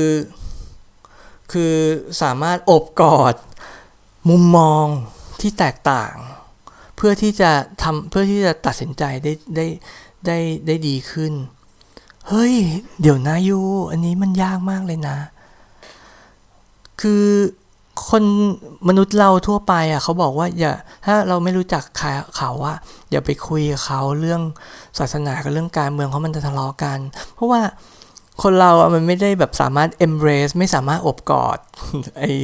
เอามาอบอบอุ้มอบกอด ความเห็นที่แตกต่างได้เก่งอะไรขนาดนั้นไม่วะเออมันเป็นอะไรที่ยากมากเลยนะ ซึ่งมันก็เป็นมันยากแหละเพราะไม่งั้นสังคมอเมริกันคงไม่แบบว่า วุ่นวายขนาดเนี้ยเพราะว่าสังคมเขาเป็น melting pot เนาะเขาเป็นคนพื้นเพต่างๆเขามารวมกันแล้วมาสร้างเป็นประเทศเงี้ยยิ่งยุคสมัยของทรัมป์เนี่ยโอ้โหขนาดตัวประธานาธิบดีเองยังไม่ embrace differing culture อะไรอย่างเงี้ยเลย เออ มันยากนะเว้ย อะ กระโดดข้ามไปอันต่อไป ขั้นยมต่อไปคือ integrity integrity เนี่ยมันหมายถึงอะไร มันเป็นมันหมายถึงว่าความกล้าหาญที่จะยืนหยัดเพื่อที่จะรักษาศีลธรรมสำหรับตัวนะไม่ไม่ไม่ใช่การยืนหยัดแล้วไปว่าคนอื่นว่าว่าเขาไม่ดีนะ integrity มันหมายของตัวเอง อืม ซึ่งมันหมายว่าไงคือเหมือนกับแบบบางคนที่แบบ เฮ้ยไอการ อ่าอย่างอย่างในอย่างในทวิตเตอร์อ่าเราอธิบายอย่างในทวิตเตอร์เนี่ยไอการที่ไปด่าว่าคนนี้คนนี้คนนั้นไม่ดีนะการเมืองคนนี้คนนั้นนะไม่ดีทำไมทีตัวเองทำอย่างนี้งั้นได้ละอะไรเงี้ยอย่างนี้ไม่ใช่ integrity นะ เพราะว่ามันเป็นการที่เราไปจัดไปไปบอกว่าคนคนนี้ทำไม่ถูกทางศีลธรรมต่างๆเงี้ยไม่ใช่ว่าแปลว่าเรามี integrity การมี integrity อะมันจะมันจะหมายถึงว่าเวลาที่ตัวเองอะทำผิด ในเรื่องแบบนั้นอะสามารถยอมรับได้ว่าตัวเองอะทำผิด แล้วไม่ทำอย่างเช่นว่า พอเราว่าว่า เอ้ย ผู้นำเราอะทำไมแบบว่าเวลาโกรธแล้วพูดไม่พอ แต่พอถึงเวลาตัวเองขับขับรถไปแล้วมีคนมาตัดหน้าแล้วเราพูดไม่พอขึ้นมา ถ้าเรามี integrity อะก็คือเราเอ้ยไม่ทำเราเราไม่เราไม่เปิดกระจกออกไปด่าหรือว่าด่าให้ ด่าให้คนในรถฟังอะไรเงี้ยอันนั้นน่ะคือความมี integrity คือเราอะไม่ทำอย่างนั้นกับผู้อื่น แล้วตัวเองเราก็ไม่ทำด้วย อันนี้คือ integrity จริงๆนะซึ่งมันซึ่งมันรวมหมดทุกอย่างทั้งความซื่อสัตย์ความเอ่อเมตตาความอะไรทุกอย่าง อืมเขาก็บอกว่า เขาต้องการให้พนักงงานเขาเนี่ยมีชื่อเสียงทั้งนั้นมีความ กล้าพูด เอ้ยความมีความกล้า มีความมีความ real authenticity นะ มีความมีความจริงเนาะ แล้วก็มีความโปร่งใส แล้วก็มีความ non political ก็คือไม่ไม่ฝักใฝ่การเมืองกลุ่มก้อน อืม integrity เขาอยากให้เป็นอย่างนี้ ความกล้า ความเรียว ความโปร่งใส ความไม่ political ยากทุกอัน เห็นปะ ซึ่งทุกอันเนี่ยถ้าสังเกต ยิ่งในช่วงการเลือกตั้งเรา นักการเมืองเราไม่ค่อยมีเราถึงวุ่นวาย เราเถียงกันเรื่องนี้ถูกไหมแต่เนี่ยเขาต้องการให้พนักงานใน Netflix โคตรอุดมคติอะว่าปะอะแล้วเขาก็บอกว่ามี integrity ในในแง่ที่ว่า พนักงานเนี่ยควรจะพูดในสิ่งที่พูด feedback บอกคนอื่นอะในในบริษัทอะในสิ่ง ในสิ่งที่คุณพูดกล้าพูดต่อหน้าเขา เข้าใจไหมคือเหมือนกับว่าอย่าเขาพูดอ้อมๆว่า ถ้าอะไรที่เราแค่กล้านินทาแต่ไม่กล้าพูดเขากับเขาตรงๆอะ่ะ เราอย่าเราเราอย่าพูดเลยดีกว่า ถ้าเราจะพูดเกี่ยวเขารับหลังอะ่ะพูดในสิ่งที่เราสามารถพูดต่อหน้าเขาได้เท่านั้น เฮ้ยโอ้โห เอออันเนี้ย คือ มันมันโคตรยากเนาะสังคมดราม่าของของไทยเราก็มีความเมา มีความอะไรอะไรเงี้ย แต่ซึ่งเราอะเข้าใจ Netflix นะ ซึ่งพอเราแก่ขึ้นแล้วเราทำงานอะเราค่อนข้างเข้าใจว่า เอ้ย เราต้องทำอย่างนี้ให้ได้เหมือนกัน คือสิ่งที่เราว่าใครว่าใครรับหลังอะ เราต้องกล้าพูดเหมือนกันต่อหน้าเขาเหมือนกัน ซึ่งเราพยายามทำแต่เราว่าเราก็ทำได้ไม่เยอะมากเท่าไหร่ แต่เราก็ค่อนข้างอยากมี integrity นะ เออ ซึ่งเราว่าคนส่วนใหญ่ไม่ได้คิดอะไรไปถึงขนาดต้องทำอะเขาแค่อยากทำงานแล้วกลับบ้านเปล่าวะโอ้เอ้ย ยาก เหมือนกับแบบอยากให้พนักงงานเป็นพระเวสสันดรอะไรอย่างนี้เลยอะยากอะ อะข้อต่อมาเขาบอกว่าข้อสุดท้ายละค่านิยมที่เขาต้องการคือเรื่องของความของการมี Impact การมีมีมีผลกระทบ เขาบอกว่าเขาต้องการให้เราอะให้พนักงงานเนี่ยสามารถสร้างงานที่ในที่สุดแล้วมันสำคัญ มากกว่าทำงานหนัก ซึ่งจริง ๆ เรื่องนี้ไม่ได้แปลกใหม่เลยทุกใช่ไหมทุกคนได้เคยได้ยินแหละว่า work smart นะ อย่า work hard นะ เออ แต่ว่าในในความเป็นจริงแบบ อืม แล้วคนส่วนใหญ่ก็ทำไม่ได้อะคนส่วนใหญ่ก็ต้อง work hard ทำให้เสร็จ เพราะว่าก็ถูก performance วัดผลตามนั้นอะอืม ซึ่งเขาก็ต้องการอย่างนั้นก็เข้าใจแหละ เออ แต่ว่าเขาก็มามาเขียน เน้นอีกทีหนึ่งว่า เฮ้ยทำอะไรเพื่อ value ก่อน ไม่ใช่เพื่อ amount ไม่ใช่เพื่อปริมาณ ซึ่งก็เข้าใจได้ว่าเขาต้องการงาน เพราะทุกคนก็ต้องการ แล้วเขาก็บอกว่าเรื่อง Impact นะเขาก็บอกว่าคุณอะจะต้องจะต้องค่อนข้างพึ่งได้ใน performance ของคุณเลย ให้ให้ให้เพื่อนเพื่อนพนักงานของคุณเนี่ยสามารถพึ่งคุณได้ โอ้โห ก็คือมี Impact แม้กระทั่งในกับกับทีมของคุณว่าคุณเป็นคนที่คนอื่นพึ่งได้ เนี่ยก็โหดอยู่โหดอยู่ตอนเนี้ยคือไอ้สิบค่านิยมอะที่ว่าเนี่ยมันเยอะมาก ในการทำคือขนาดบริษัทอื่น เขาเขียนกันแค่แบบสามสี่ข้อ เนี่ยคนก็ยังไม่ได้ทำเลยนะ มันก็อยู่ มันก็เหมือนกับเขียนไว้เฉยๆอะแต่ว่าจะบอกว่าถ้าไปดูที่หน้า jobs ของ Netflix เนี่ย แล้วอ่านอันเนี้ยเป็นภาษาอังกฤษ ที่พูดมาทั้งหมดครึ่งชั่วโมงเนี่ยนะ มันแค่หนึ่งในสามของ text ในหน้านั้นเองอะ่ะ เพราะว่าสิ่งที่เขาอธิบายต่อจากไอ้ที่เขาลิสต์มา เป็นค่านิยมที่เขาต้องการเนี่ย คือ มันยาวกว่านั้นอีก แล้วจะบอกว่าเขาอธิบายด้วยว่าเขาจะทำให้มันเกิดได้ยังไง ซึ่งมันก็มันก็เป็นอะไรที่โดนใจผมนะ เพราะว่าส่วนใหญ่อะเวลาที่อะดูง่ายๆ อย่างการหาเสียงเลือกตั้ง คือเวลาคนเวลาพักต่างๆออกมาเเสนอนโยบาย ถ้าสมมติว่าเราชอบไม่ชอบหรือคนฟังอะไรยังไงเนี่ยเขาก็จะบอกว่า เอ้ย วาดฝัน สวยหรูขายฝัน ทำได้ไหมอะไรอย่างนี้นะ ไม่มีใครพูดถึง how ไม่มีใครพูดถึงว่าตอนทำทำยังไง เพราะไอเดีย ก็อย่างที่บอกว่าไอเดียเนี่ยเกินกาดสมัยนี้ เอาจริง แต่ไอตอนทำเนี่ยทำได้ไหมทำยังไง ใครทำเออ ปรากฏว่าไอสองส่วนสามที่เหลือของ e-text ในหน้าเนี่ย ที่ Netflix อะเขาพูดถึงว่า แล้วมันจะทำได้ยังไง เฮ้ย ผมว่าก็เป็นอะไรที่มิติใหม่สำหรับผม ที่เวลาอ่านอะไรที่ขายฝันแล้ว เอ้ยมีมีการมาบอกด้วยเว้ยว่าทำได้ไง เขาก็บอกว่าที่เขาเขียนมาทั้งหมดเนี่ยเขารู้ตัวว่ามันยากมาก มันทำแต่ว่าเขาคิดว่ากุญแจสำคัญที่จะทำให้มันเกิดได้เนี่ย มันก็คือว่า มันอยู่ที่ feedback เออ เฮ้ย งง งงอะดี เกี่ยวอะไรวะ คือ feedback เนี่ยเขาบอกว่าคือทุกคนในองค์กรใน culture อะจะต้องบอกกัน แล้ว แต่ว่าปกติอะ feedback เนี่ย ก็ให้ยากอีก เพราะมันรับยาก มันรับได้ยาก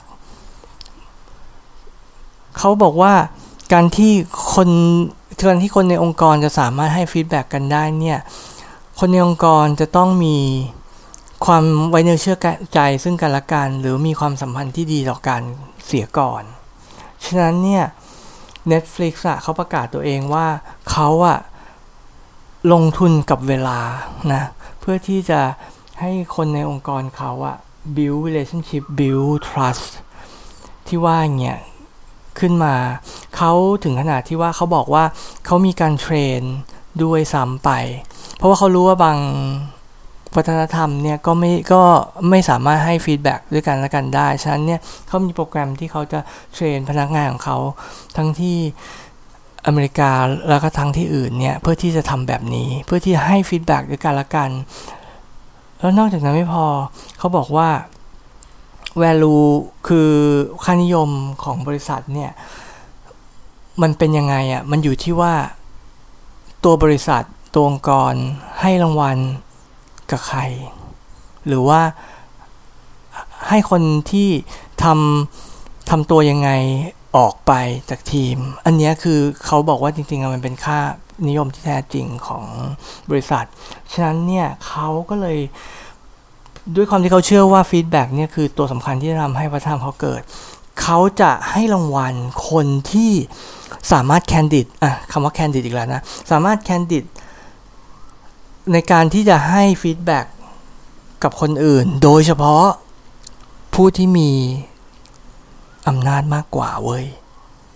เฮ้ยกลายเป็นอย่างนั้น เขาเสนอเลย ว่าจะให้รางวัลกับคนที่กล้าพูด คนที่มีอำนาจมากกว่า กล้าให้ feedback เป็นอะไรที่แบบโคตรตรงกันข้ามกับวัฒนธรรมเรานะ คือแบบว่าเฮ้ยอย่างนักการเมืองหรือว่านายกหรืออะไรเงี้ยโอ้ยใครจะกล้าเขามีอำนาจมากมาย ถ้าเราพูดอะไรไม่ดีเขาก็จับเราเข้าคุกได้ แต่ แล้วเราก็รู้ว่าเนี่ยเป็นปัญหาที่ทำให้วัฒนธรรมเราเป็นอย่างนี้ แต่เนี่ยผมก็ว่าเขาอะ เล็งเห็นจริง ๆ ว่าถ้าองค์กรเขากลับไปให้รางวัลกับคนที่สามารถกล้าพูด กับหัวหน้าอะไรที่มันจริง ๆอะฟีดแบ็จริง ๆ ที่มีประโยชน์อะเขาเขาจะให้รางวัลคนพวกนี้ เอ้ย ผมว่าการแก้ปัญหาเนี้ยอาจจะตรงจุดก็ได้นะ เพราะว่าเวลาให้เราเขียนค่านิยมออกมามากมายเงี้ยถ้าลูกน้องทำแต่หัวหน้าไม่ทำคนก็เออ ไม่มีประโยชน์ แต่กายเป็นว่าลูกน้องสามารถพูดได้ว่า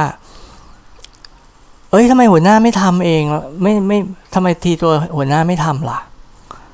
แล้วแถมให้รางวัลคนที่พูดแบบนี้กล้าพูดแบบนี้นะ โอ้โห เออ มันเหมือน มันเหมือนบริษัทเขาก็ให้ทายนะให้พนักงานอะดูกันเองไหมไม่ว่าใครจะใหญ่กว่าใคร เฮ้ย ผมว่าไม่แน่นะ ไม่แน่อาจจะเวิร์กก็ได้นะ แล้วต่อมาเขาก็บอกอีกว่า แล้วต่อมาเขาอธิบายถึงเรื่องค่านิยมใช่ไหมว่าเขาไม่ได้เขาที่เขาต้องการทำอย่างเงี้ยเพื่อที่เขาจะเพื่อที่จะทำให้มันเกิด dream team คือเหมือนทีมในฝันเนาะ dream team เพราะว่าเขาไม่ได้เน้นที่ว่า เอ้ยเขาจ้างคนแพงๆ มาจากบริษัท ดังๆ หรือว่าจบโรงเรียนไอวี่ลีกดังๆ อะไรอย่างงี้เท่านั้นเขาไม่ได้ต้องการพวก rockstar programmer อร์อะไรเลย สิ่งที่เขาต้องการจะสร้างเขาต้องการสร้าง dream team ที่มี value ที่มีค่านิยมแบบที่เขาบอก ซึ่งถ้าอย่างที่เราได้อ่านคร่าวๆไปเมื่อกี้ก็คือครึ่งแรกอะ่ะเขาบอกว่าทุกคนต้องเก่ง ทุกคนต้องอะไร ทุกคนต้องตัดสินใจเก่ง ทุกคนต้องเด็ดขาดทุกคนต้องกล้าพูด แต่ว่าไอ้ครึ่งหลังก็คือว่าจะต้องมีความช่วยเหลือกันและกัน ไม่และก็ไม่ทิ้งใครด้วยต้องอินคลูดคนอื่น อันเนี้ยถึงเขาบอกว่าถึงจะสร้าง Dream Team ของเขาขึ้นมา แล้วยังไม่พอ เขาพูดเลยว่า Netflix เนี่ยไม่ได้คิดว่า เออสถานที่ทำงานที่ดีอะคือที่ที่แบบว่า เอ้ยมีคนมานวด มีเชฟมามาทำอาหารเวอร์ให้กินมีบาริสต้าอะไร แล้วเขาไม่โฆษณาด้วยถ้าใครไปดูที่เว็บไซต์เขาเขาไม่โฆษณาเรื่องอะไรแบบนี้เลย ซึ่งทำให้เราไม่รู้ว่าเขามีหรือเขาไม่มีทั้งที่เขามีเงินเยอะเขาแค่เขียนเฉยๆว่าเขาเชื่อว่าการที่คนเราอะได้ทำงานกับ Dream Team อะเนี่ยแหละคือ Workplace ที่สุดยอดมากกว่า ซึ่งเขาก็กล้าอยู่นะ เพราะว่าบริษัทส่วนใหญ่คิดว่าการที่จะดึงดูดคนเก่งๆเข้ามาทำงานก็คือต้องมีสิ่งหรูหราเข้ามาล่อใจ แต่เนี่ยเขากลับบอกว่าการที่คุณได้ทำงานกับคนที่เก่งด้วยเหมือนกันเป็นทีม เพื่อที่จะ deliver อะไรที่เป็นโกเดียวกันแต่หากนั่นน่ะ คือสิ่งที่คุณอยากได้ เฮ้ย กล้ามากอะ่ะ ซึ่งเอาจริงอะ่ะ ผมว่า คนแบบนี้มีอยู่นะ คืออ่าโอเค คนส่วนใหญ่เขาคงจะอยากได้แบบว่าเบนฟิตดีมีอะไรต่างๆ ที่ออฟฟิศมีเลี้ยงอาหารฟรีหรืออะไร ก็จริง แต่ว่าอย่าลืมนะว่าเด็กที่เพิ่งจบใหม่อะไฟแรงมากและเก่งมาก เพราะว่าเขาเกิดมาพร้อมกับยุคอินเทอร์เน็ตเขาเรียนเองจากอินเทอร์เน็ต เพราะพวกโดยเฉพาะฝั่ง developer เนี่ยมันเป็นอย่างนั้น มันไม่ได้สอนเทคโนโลยีใหม่ๆในโรงเรียนเพราะมันสอนไม่ทัน ไอ้พวกเด็กพวกนี้มันเก่ง แล้วมันก็อยากเจอคนเก่ง อยากทำงานคนเก่ง แล้วมันไม่เหนื่อย มันไม่เหนื่อยด้วย มันทำตลอดเวลาด้วยซ้ำผมว่ามันมีคนที่คนที่อยากจะจอย Dream Team ของ Netflix จริงๆแม้กระทั่งคนไทยเองก็ตาม เด็กไทยรุ่นใหม่เนี่ย ผมผมว่ามี แล้วเขาก็บอกว่า ทำให้ Netflix อะเขารู้ตัวว่าเขาอะจะต้องออหาคนที่เข้ามาจอยทีมเนี่ย เก่ง ฉะนั้นเนี่ยเขาอะจะต้อง keep แต่คนที่เก่งเท่านั้น แล้วพอเขาบอกว่าคือเขาเขียนอ้อมมาก เขาก็ไม่เขียนอ้อมมาก เขาเขียนค่อนข้างตรง ประมาณว่าสมมติว่าคุณสามารถ perform ได้ในระดับหนึ่ง แล้วคุณไม่พัฒนาไม่มี growth อะไรอย่างเงี้ยเขาอะ บริษัท Netflix ยอมที่จะให้คุณอะออกไป เพื่อที่เวลาถ้าเขาเจอคนที่ทำหน้าที่เหมือนคุณได้เก่งกว่าคุณอะเพื่อที่เอาคนนั้นมาแทนคุณเขาเขาพูดเลยว่าเขาจะทำแบบนี้ โอ้โห น่ากลัวไหมน่ากลัวนะ ก็คือคนส่วนใหญ่อยากทำงานบริษัทดัง ๆ ใหญ่ ๆ เพราะว่ากลัวมันเจ๊งถูกไหมเพราะไอทีบริษัทเล็ก ๆ ปิดไวหาลูกค้าไม่ได้ไงปิดทั้งนั้นอะ แต่เขาก็บอกเลยว่าเขาบริษัทใหญ่ แต่ว่าคุณไม่ได้มี job security อะไรแบบนั้น ถ้าคุณไม่พัฒนาคุณไป โอ้โห อันนี้ก็ก็ก็อึ้งเหมือนกันนะที่เขากล้าประกาศ เพราะมันจะทำให้คนแบบว่าเก่งระดับหนึ่ง แต่ว่าไม่ได้มีแพชชั่น ในการที่จะทำงานกับคนเก่ง ไม่อยากเข้ามาจอย ซึ่งการพูดอย่างนี้ตรงๆ มันก็ดีเหมือนกัน ก็อาจจะทำให้คนที่เข้ามาเนี่ย เป็นคนแนวที่เขาต้องการจริง ๆ ก็ได้ แล้วเขาก็บอกว่าไอ้การแล้วข้อต่อมาที่เขาพูดถึงไอ้เรื่องที่ว่าเขาจะให้คนไหนออกเนี่ยเขาก็พูดละเอียดขึ้น คือเหมือนกับที่เขาเกิดไว้ตอนต้นจริงว่า ถ้าสมมุติว่าเขาพูดเกี่ยวกับค่านิยมของบริษัท หรือเขาเจ้าของบริษัทเนี่ยครอบคลุมกว้างๆเกินไปอะมันจะทำไม่ได้เขาก็เลยต้องมาเขียนละเอียดเขาก็เลยมาเขียนต่อว่าไอ้การที่เขาจะให้คนที่เขาคิดว่าไม่ค่อย คนที่ perform ได้ในระดับหนึ่งแต่ไม่มี growth ไม่ใช่ไม่ perform นะ perform แต่ไม่มี growth ออกอะ่ะถ้าเขาหาคนเก่งกว่าเขามาแทนได้ เนี่ยเขามีการตัดสินยังไงบ้าง มันเป็นเขาก็บอกว่าเขาว่ามีสิ่งหนึ่งที่เรียกว่า the keeper the the the keeper test คือว่าเป็นการทดเป็นข้อทดสอบเฉยๆว่าเขาจะเก็บคุณไว้หรือเปล่า เนี่ย based on feedback ไอ้ feedback ที่เขาพูดในตอนต้นว่าจะทำให้ค่านิยมเนี่ยเกิดขึ้นจริงอะ่ะเขาเอามาใช้ตรงนี้ด้วย คือตัว manager เองอะ่ะจะต้อง ถูกขอให้คิดว่าเขาจะคีบใคร ต่อไปในฤดูกาลหน้า เอางี้ดีกว่า เราเรียกว่าฤดูกาลเลยเพราะว่ามันเหมือนกับการแข่งขันกีฬาสำหรับ Netflix Netflix เขาไม่ได้อยากจะสร้างคณาจารย์ ผู้ทรงคุณวุฒิให้เป็น Dream Team เขาบอกว่าการที่เป็น Dream Team ของเขาว่ามันเหมือนกับทีมกีฬามากกว่า เขาก็บอกว่าแล้วพวกตัว manager ก็เหมือนกับผู้จัดการทีม ฉะนั้นเนี่ยการที่เขาคิดว่าเขาจะ keep ใครอะในวงการกีฬาเราก็รู้กันอยู่ ว่ามันไม่เกี่ยวกับว่า เอ้ยเขาเอาคนนี้ ไม่ให้เล่นไม่ใช่เป็นเพราะว่าเขาไม่เก่ง ทุกคนที่เป็นนักกีฬาที่เขาเอาเข้ามามันเก่งมากนั่นแหละ แต่ถ้าเขาเห็นใครเก่งกว่าเนี่ยเขาเอาเข้าไปแทน เออ Netflix ก็ทำแบบนั้นเว้ย แล้วเขาก็บอกว่าไอ้ keeper ไอ้ keeper test เนี่ยก็คือว่าฉะนั้นเนี่ย manager อะไม่ได้คิดนะว่าเขาจะแค่จะ keep ใครหรือไม่ keep ใคร ซึ่งอันนั้นเป็นเป็นเป็นสิ่งที่ manager ทุกๆคนคิดในบริษัททั่วไป เวลาที่มีการรีวิวผลประจำปีอะผลงานประจำปี เขาก็คิดอย่างเงี้ย แต่ว่าเขาบอกว่าคิดแค่นี้ไม่พอ เขาจะต้องคิดในแนวที่ว่า ถ้าสมมุติจะต้องเสียใครไปเนี่ย ตัว manager โอ้โหจะต้องสู้ตายเลยเพื่อที่ให้คนนี้ไม่ไป ให้คิดเป็นแบบนี้แทน แล้วตัว manager เองอะ่ะก็จะคิดขึ้นมาได้ว่าเออคนไหนเนี่ยคือคือควรจะให้เขาไปได้ละโอ้โหโหดไหมแล้วเขาก็อันนี้ในแง่ของ manager ที่เขาเขียน แต่เขาก็บอกว่าตัวคนที่ทำงานเองอะ่ะก็ตัวลูกน้องเอง ด้วยก็เหมือนกัน จะต้องคอยไปถามmanager ขอ feedback เองด้วยเหมือนกันเขาบอกว่าการขอ feedback แค่แบบว่าปีละสองครั้งทุก 6 เดือนอะไรเงี้ยไม่พอ ตัว manager เองอะ่ะจะต้องเที่ยวจะต้องไปบอก feedback อย่าง candid กับกับตัวลูกน้องว่า ดีไม่ดีตรงไหนอย่างไร ตรงไหนต้องแก้ตรงไหนต้องพัฒนา ส่วนตัวลูกน้องเองอะ่ะก็ต้องเพียรเข้าไปถามเองด้วยเหมือนกันไปขอ feedback มานั้นด้วยเหมือนกัน แล้วเขาก็เขียนให้ด้วยซ้ำนะว่าเราจะต้องไปถามหัวหน้าเราว่าอะไรเขาก็บอกว่า ให้ไปถามว่าถ้าสมมุติว่าพรุ่งนี้เขาจะมาขอลาออกอะ่ะคุณอะ่ะจะสู้ตายเพื่อที่จะให้ผมอยู่ไหม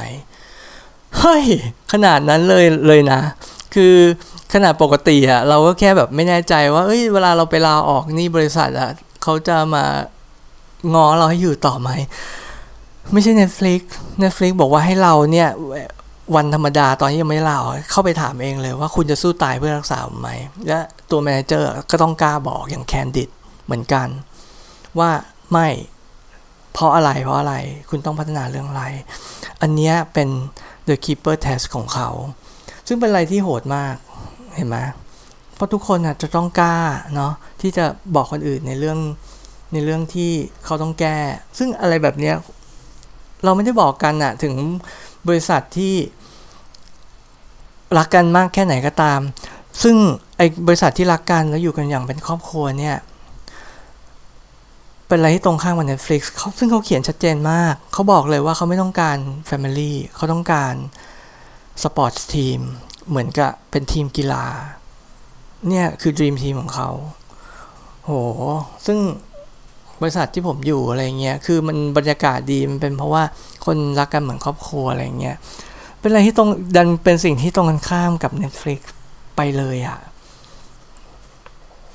ก็เป็นอะไรที่ทำให้ผมแบบว่า อยากจะพูดถึงวัฒนธรรม Netflix เหมือนกันนะ อันนี้เป็นข้อหนึ่ง แล้วเขาก็ พอต่อลงมาเขาก็พูดยังพูดถึงเรื่อง Dream Team อยู่ว่า แต่ว่าด้วยความที่ทุกคนเก่งเนี่ยเขาก็จะไม่ไม่โอเคกับคนประเภทนี้ ซึ่งเขาเรียกว่า brilliant jerks brilliant jerks ก็คือว่าเป็นคนที่ฉลาดมาก แต่ว่ามารยาทไม่ดีกับคนอื่นทำตัวงี่เง่าคนอื่น บริษัท Netflix ไม่ต้องการไม่ต้องการคนแบบนี้ในทีมเวิร์กเพราะว่าเขารู้เลยว่าคนพวกนี้จริง ๆ แล้วอะถึงจะเก่งก็ตาม deliver งานตัวเองได้ก็ตาม แต่จะทำให้ทีมเวิร์กก็เสียทำให้บรรยากาศก็เสีย เขาคิดว่าคนที่เก่งจริงเนี่ยจะต้อง สามารถที่จะเขาใช้คำว่า capable of decent human interactions ก็คือว่าสามารถ สามารถปฏิสัมพันธ์อย่างมนุษย์มนาที่ปกติได้ไม่จำเป็นจะต้องแบบว่าไปสร้างดราม่าตลอดเวลา เฮ้ย มันเหมือนกับการที่เขาเขียนนี้ได้ เขาต้องเคยเจออะไรมาในหลายปีที่บริษัทตั้งนะเขาถึงรู้ว่า เออมันมีอะไรแบบนี้ คือเขาเขียนเขาข้างตรงเขาไม่ได้แบบว่าอ้างผลงานวิจัยจิตวิทยา การทำงานหรืออะไรเลยอะคือเขาก็บอกตรงว่าเขาเขา value ทีม dream team ฉะนั้นเนี่ย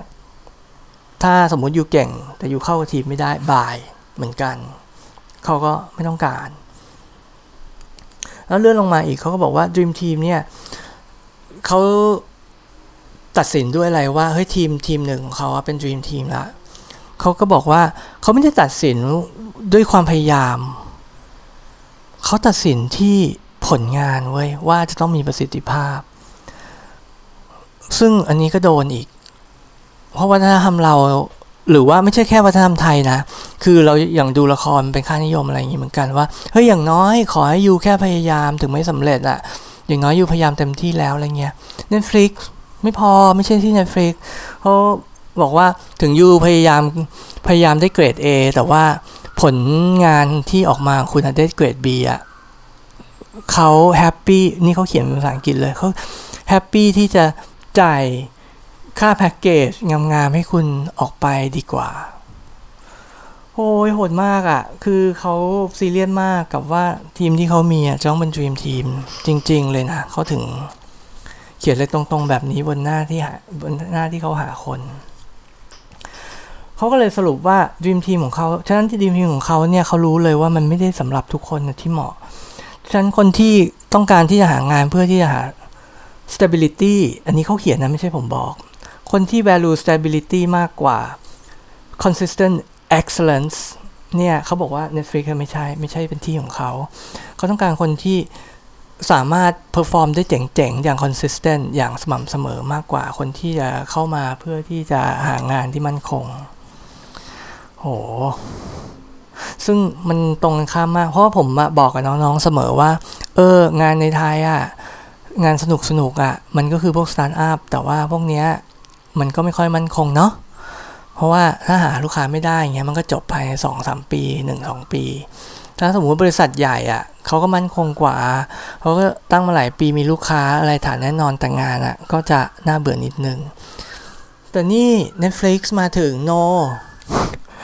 บริษัทเราใหญ่แล้วบริษัทเรามีลูกค้าทั่วโลกก็จริง แต่ว่าเขาไม่ต้องการคนที่เขาจะมา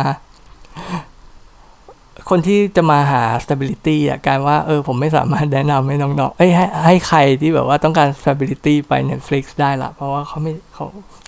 เขาไม่ต้อนรับ แล้ว Netflix เขาก็เลยบอกว่า แต่ว่าเนี่ยอ่าโอเคไอ้พวก luxury อะไรที่เขาบอกเกี่ยวกับการทำงานเนี่ย ฉะนั้นเนี่ยเขาไม่เน้น แต่ว่าเขาพูดเลย ว่าเขาจ่ายดีเขากล้าจ่าย เพราะว่าเขาต้องการคนที่ดีที่สุด และ เขาเองเนี่ย จ่ายในเรทที่ว่า maximum ของตลาดงานเลยคือถ้าสมมติว่าเขาบอกว่าคนที่ทำหน้าที่เขียน Node.js เนี่ยจะได้เงินราวๆหนึ่งหมื่นบาทจนถึงหนึ่งแสนบาทเนี่ย Netflix จ่ายเลยหนึ่งแสนบาทสำหรับคนที่เขารับเขาทำงาน เอา้าก็แฟร์เราว่าเราเราว่าเขาก็แฟร์ที่เขา expect มากขนาดนี้แล้วเขาพูดเลยว่า เขาจ่ายที่ maximum ซึ่งก็แน่นอนว่าเขาต้องเขาเขาเขา value feedback ด้วยนะ ถ้าสมมติว่าเราจะเข้าไปทำงานที่เขาอะไรเงี้ย แล้วเราบอกว่า เฮ้ยเนี่ย บริษัทเนี้ยเขาไม่ได้มีเขารับผม แต่ว่าผมมันไม่ได้ แต่ว่าผมจะมาทำงานกับคุณนะ Netflix เขาให้มากกว่าคุณ ฉะนั้นนะคุณบอกคุณจะจ่ายมากที่สุดใช่ไหมคุณต้องแมทช์เออ อย่างเงี้ย แล้วเราก็พูดได้ เพราะเขาก็บอกเองว่าเขาต้องการ candid feedback เฮ้ยเราว่าไอเขาสร้างซิสเต็มที่จะทำให้ culture ของเกิดของเขาอะค่อนข้างดี ค่อนข้างได้ดี แล้วถ้าเลื่อนลงมาอีกเขาก็พูดถึงว่าไอเรื่องเกี่ยวกับ freedom และความรับผิดชอบ เฮ้ยเป็นเป็นอีกแล้วมันเป็นหัวข้อหนึ่งที่จากการทำงานผมมา มันเป็นอะไรที่คอน FLICT กัน ว่าโปรแกรมเมอร์อะพวก developer เราอะจะชอบ จะไม่ชอบ micromanagement อันนี้ของชัวเราไม่ชอบให้คนแบบมาจ้องเราทำงานมาถามอยู่ได้ว่าเมื่อไหร่เสร็จเมื่อไหร่เสร็จเราเอาเวลาให้เราจะมาตอบเนี่ยไปโค้ดดีกว่าถูกไหมแต่ว่ามันก็จะมีกลุ่มคนที่ abuse ไอ้ตรงนี้เหมือนกัน พอไม่มีคนมาดูเงี้ยก็อาจจะแบบเอ้ยขาดงานตลอดเวลาหรือว่าอะไรเงี้ยซึ่งมันเป็นอะไรที่คุมยาก แล้วหลาย ๆ บริษัทเนี่ย จากการพูดคุยกันในวงการเราก็รู้เหมือนกันว่าเออมันก็มีหลาย ๆ บริษัทที่พยายามที่มีความตั้งใจดีที่อยากให้โปรแกรมเมอร์อยู่กันอย่างสบาย ๆ ก็ถูก abuse ตรงนี้ แต่ว่า Netflix เนี่ยเขาก็มาเขียนชัดเจนเลยเหมือนกันว่าเขามองยังไงเกี่ยวกับเรื่องอิสรภาพกับความรับผิดชอบ เขาบอกว่าสิ่งแรกที่เขา expect เลยก็คือว่าพนักงงานจะต้องทำในสิ่งที่ ถูกต้องและดีที่สุดสำหรับประโยชน์ของบริษัทนะ ฉะนั้นเนี่ยเขาบอกเลยว่า คุณอ้างไม่ได้ว่าเนี่ยไม่ใช่งานของคุณ เขา expect ว่าทุกคนจะต้องทำให้ดีที่สุดเพื่อที่บริษัทเราอะจะบริษัท Netflix อะดีที่สุด ฉะนั้นเนี่ยไอ้ข้ออ้างอะไรต่างๆอ๋อนี่ไม่ใช่งานของผมหรือว่านี่เป็นงานของเขาไม่ก้าวไก่อะไรเงี้ยอย่างที่ผมชอบพูด เนี่ยไม่โอเคแล้วนะ กลายเป็นงั้นไป เขายกตัวอย่างเหมือนกับแบบว่าเขายกตัวอย่างเนี่ย Netflix มันเขียนในนี้เว้ยว่ายกตัวอย่างว่าเวลาที่เราเดินผ่านไปบางบริษัทจะเห็นของระเกะระกะแล้วก็ไม่มีใครเก็บเพราะเป็นหน้าที่แม่บ้านหรือว่าอะไรก็ตามอะหรือว่ามันเป็นพวกเครื่องเซิร์ฟเวอร์ก็ต้องเป็นหน้าที่ของแอดมินอะไรเงี้ยไม่เขาไม่โอเค เขาบอกว่าทุกคนต้องช่วยกันทำให้มากที่สุดเพื่อที่ พื่อที่ประโยชน์ของเป็นเป็นประโยชน์ของบริษัทฉะนั้นเนี่ย ตรง responsibility เนี่ยเขา expect เยอะ แต่ตรง freedom ล่ะสำหรับ Netflix freedom ของเขาหมายความว่าอะไร เขาบอกว่า เขาด้วยความที่เขาต้องการให้คนตัดสินใจกันเอง ฉะนั้นเนี่ยแม้ถึงคนที่เป็น man เข้ามาเป็น manager เข้ามาเนี่ย เขาไม่ต้องการให้ manager เขาเป็นแนวที่แบบบอก control แล้วก็ manage อะไรคนอื่น เขาไม่ต้องการแนวนี้ เขาต้องการผู้นำหรือระดับ manage เนี่ยให้เป็นแนวที่ inspire ให้คนอื่นทำงานมากกว่า คือเหมือนกับตัว manager เองอะต้องทำต้องเจ๋งเอง แล้วต้องเจ๋งไม่พอต้องเจ๋งจนกระทั่งให้คนอื่นอะอยากกระทำให้ได้อย่างนั้นแทน โอ้โห คือถ้าถ้าเงี้ยคือหลาย ๆ บริษัทเนี้ยต้องการจะจ้างแค่ developer ที่เก่งเนาะแต่ว่าแต่ว่า management เนี้ยก็เป็นแค่ management ธรรมดาปานกลาง ไม่ใช่ที่ Netflix คือเห็นไหมเขานอกจากจะเป็นจะเป็น man เป็น manager ได้เนี่ยก็ต้องเก่ง แล้วก็ไม่ใช่เก่งเป็นเพราะบังคับให้เขาทำไปคุมเขาจนเขาทำจะต้องเป็นแนวที่ influence เอา แล้วไม่พอจากข้างบนอะ่ะ คือต้องเป็นผู้ที่สามารถรับ feedback โหดๆจากลูกน้องได้ด้วยเหมือนกัน เพราะว่าตัวบริษัทให้รางวัลกับคนที่สามารถกล้า feedback กับคนที่มีอำนาจสูงกว่า มันก็จริงนะทั้งเนี้ยว่า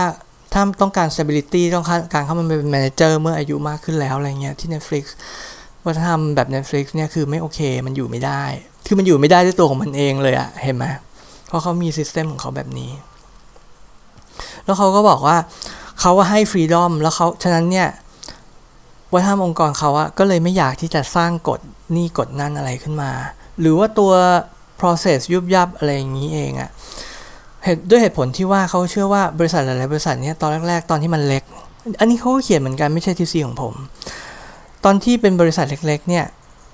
มัน ทุกคนคล่องตัวไงมันยังไม่มีกฎไม่มีอะไรมาก แล้วไอ้กฎพวกนี้มันมันเพิ่มมันพึ่งขึ้นมาเองตอนที่บริษัทขยาย แล้วคนต่างๆกันอะไม่ค่อยรู้จักกันแล้วอาจจะทำงานแล้วชนกัน เขาก็เลยสร้างโปรเซสขึ้นมาเพื่อที่จะเขาใช้คำว่า full proof อะมันทำมันจะได้คนจะได้ทำงานแล้วแบบไม่ชนกัน เขาบอกว่า rules อะมันเกิดมาจากพวกนี้ แต่พอบริษัทอะมันใหญ่ขึ้นมามากจริงๆ rules พวกเนี้ยหรือ process พวกเนี้ยมันทำให้ทุกคนขยับตัวยากทำอะไรก็ไม่ได้ ซึ่ง Netflix เนี่ยเป็นเป็นบริษัทที่ใหญ่ขนาดข้ามชาติหลายประเทศเนาะเขาก็ไม่อยากเป็นอย่างนี้เขาบอก เขาต้องการให้บริษัทเขาอะทั้งใหญ่และเคลื่อนที่คล่องแคล่วว่องไวอืมโอ้โห ก็เป็นอะไรที่ยังไงล่ะ ขัดกับความรู้สึกของคนทั่วไป ซึ่งบางทีเราต้องนึกดูเหมือนกันนะว่าไอความรู้สึกของเราเนี่ยมันเกิดมาจากอะไร มันเกิดมาจากสิ่งที่เราที่เห็นจากความเป็นจริงไงใช่ไหมซึ่งก็แสดงว่าจากประสบการณ์เราเราเห็นบริษัทใหญ่ๆอะมันก็จะเป็นองค์กรที่ไม่ได้ไม่ได้ขยับไวเพราะมันต้องมีแบบว่ามีคนมากมายต้อง approve ต้องมีขั้นตอนมากมายที่เราต้อง follow อะไรอย่างเงี้ยเออแล้ว Netflix เขาก็มาประกาศแบบเนี้ยว่า อืมเขาจะไม่เอาประมาณนั้น ซึ่งมันก็มันก็โหดอยู่ มันก็เป็นอะไรที่อุดมคติอยู่ เขาก็แต่ที่เขาต้องการจะจะให้คนทำอย่างเงี้ยมันก็เข้ากับไอ้ค่านิยมที่เขาต้องการที่ว่าเขาต้องการให้คนนะตัดสินใจกันเอง เพราะว่าสมมุติว่าเราเซ็นทรัลไลซ์เราแบบรวมศูนย์การตัดสินใจใช่ไหมมันก็กลายเป็นว่าทุกอย่างมันจะเคลื่อนช้าต้องมารอหัวหน้าแบบว่าคออะไรเงี้ยเออ ซึ่งตรงเนี้ยของเขาว่ามันก็ make sense ในสิ่งที่เขาต้องการใน manifesto ของเขา แล้วเขาก็พูดไปถึงว่าฟรีดอมของเขาเนี่ยมันฉะนั้นมันก็เลยมีหมด มันก็มีเพราะบริษัทเขาก็คงจะรวยแหละ แต่ว่ามันจะไม่มีกฎ อย่างเช่น เอ่อ vacation ได้กี่วัน หรือว่าเวลาไปต้องเดินทางไปต่างประเทศต้องซื้ออะไรได้บ้าง ตั๋วเครื่องบินแนวไหนอะไรต่าง ๆ อะไรเงี้ยเขาบอกเขาไม่มีกฎ แต่ว่า การุณา act ใน best interest ของ Netflix ซึ่งมันก็เป็นอะไรที่ค่อนข้างกว้างๆไปนะ ซึ่งบางคนอะก็จะ abuse อีกละ แต่ว่าไอ้ด้วยความที่เขาบอกว่าทุกคนควรจะ give feedback แบบ candidly ได้ แล้วเขาให้รางวัลคนที่กล้าทำแบบนี้ เนี่ย ผมว่าถึงแม้ว่ากฎตรงนี้เขาจะค่อนข้างคุมเครือ แต่ถ้าสมมุติว่ามีเมเจอร์สักคนหนึ่งที่แบบพยายามจะใช้ตั๋วเครื่องบิน business class ไปบินไปโดยไม่จำเป็นตลอดเวลาอะไรเงี้ยกลายว่าเขาให้รางวัลลูกน้องที่กล้าขึ้นมาพูดว่า เอา้า นี่ไม่ใช่ be ไม่ใช่สำหรับประโยชน์สูงสุดของ Netflix นะ คุณใช้เงินอย่างนี้โดยที่ไม่จำเป็น เออ เอาไงล่ะ เป็นไงล่ะ ก็อาจก็ก็อาจจะ work ก็ได้นะ ก็อาจจะ work ก็ได้ เพราะจริงๆอะ อย่างน้อยในฝั่ง developer อะคือ developer ทุกคนมีความเป็นขบฏอยู่แล้วล่ะฉะนั้นเนี่ยถ้ามีคนมาให้รางวัลเป็นความขบฏอะอ้าวไม่แน่นะคุณอาจจะได้อาจจะเวิร์กจริงก็ได้ กับการสร้าง culture แบบนี้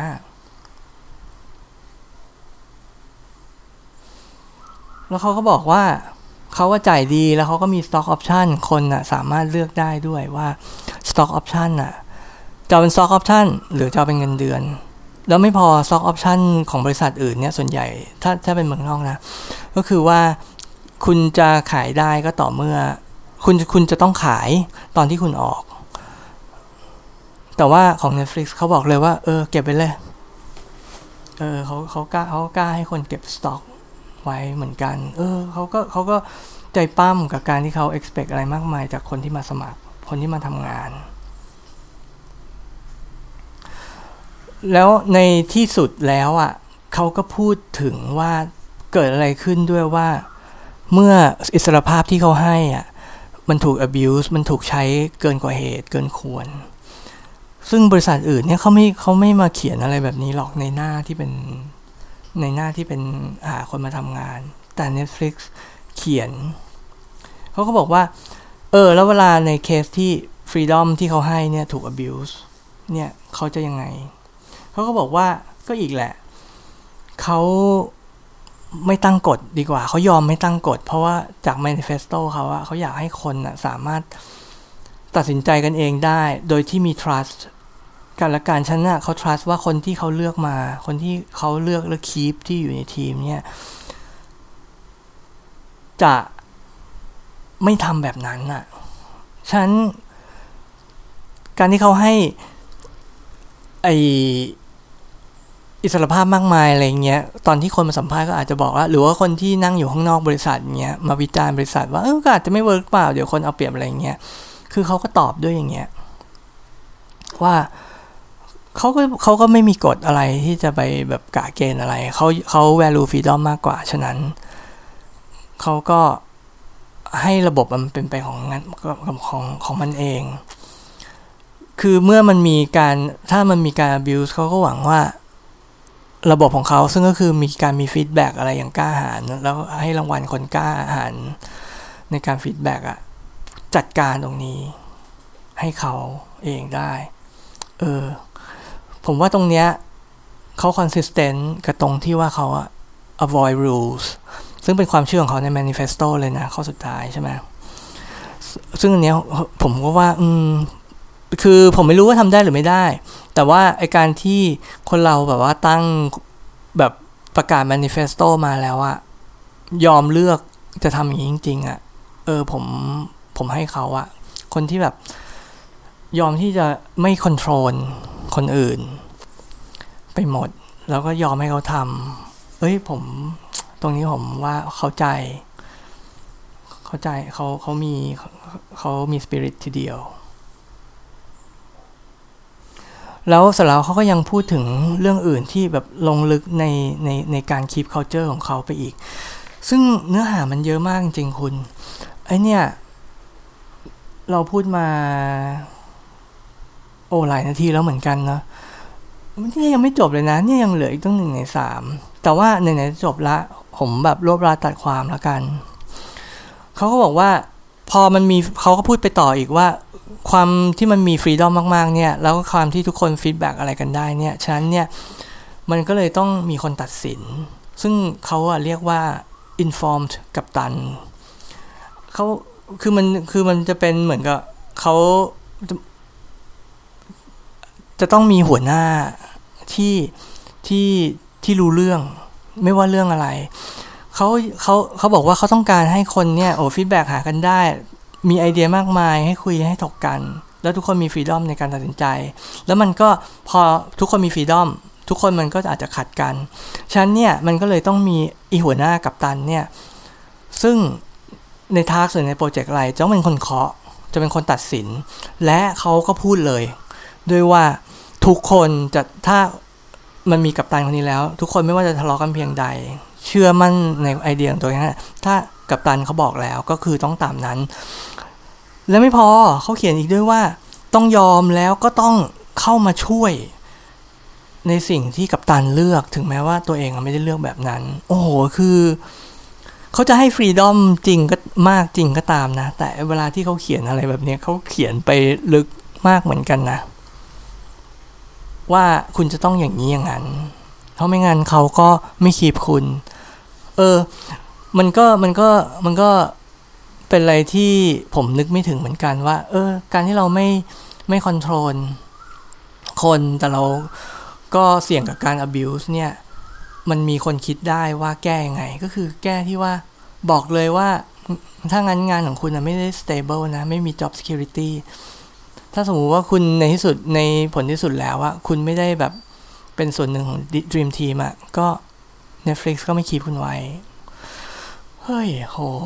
มันพออ่านไปมันเริ่มเป็นซิสเต็มที่ค่อนข้าง make sense ถึงแม้ว่ามันจะโหดมากก็ตาม พอแล้วพอเขาพูดถึงไอ้ตอนที่เถียงกันเมื่อกี้เขาก็เขาก็ลงลึกลงไปอีก บอกว่าเวลาที่คน disagree เนี่ย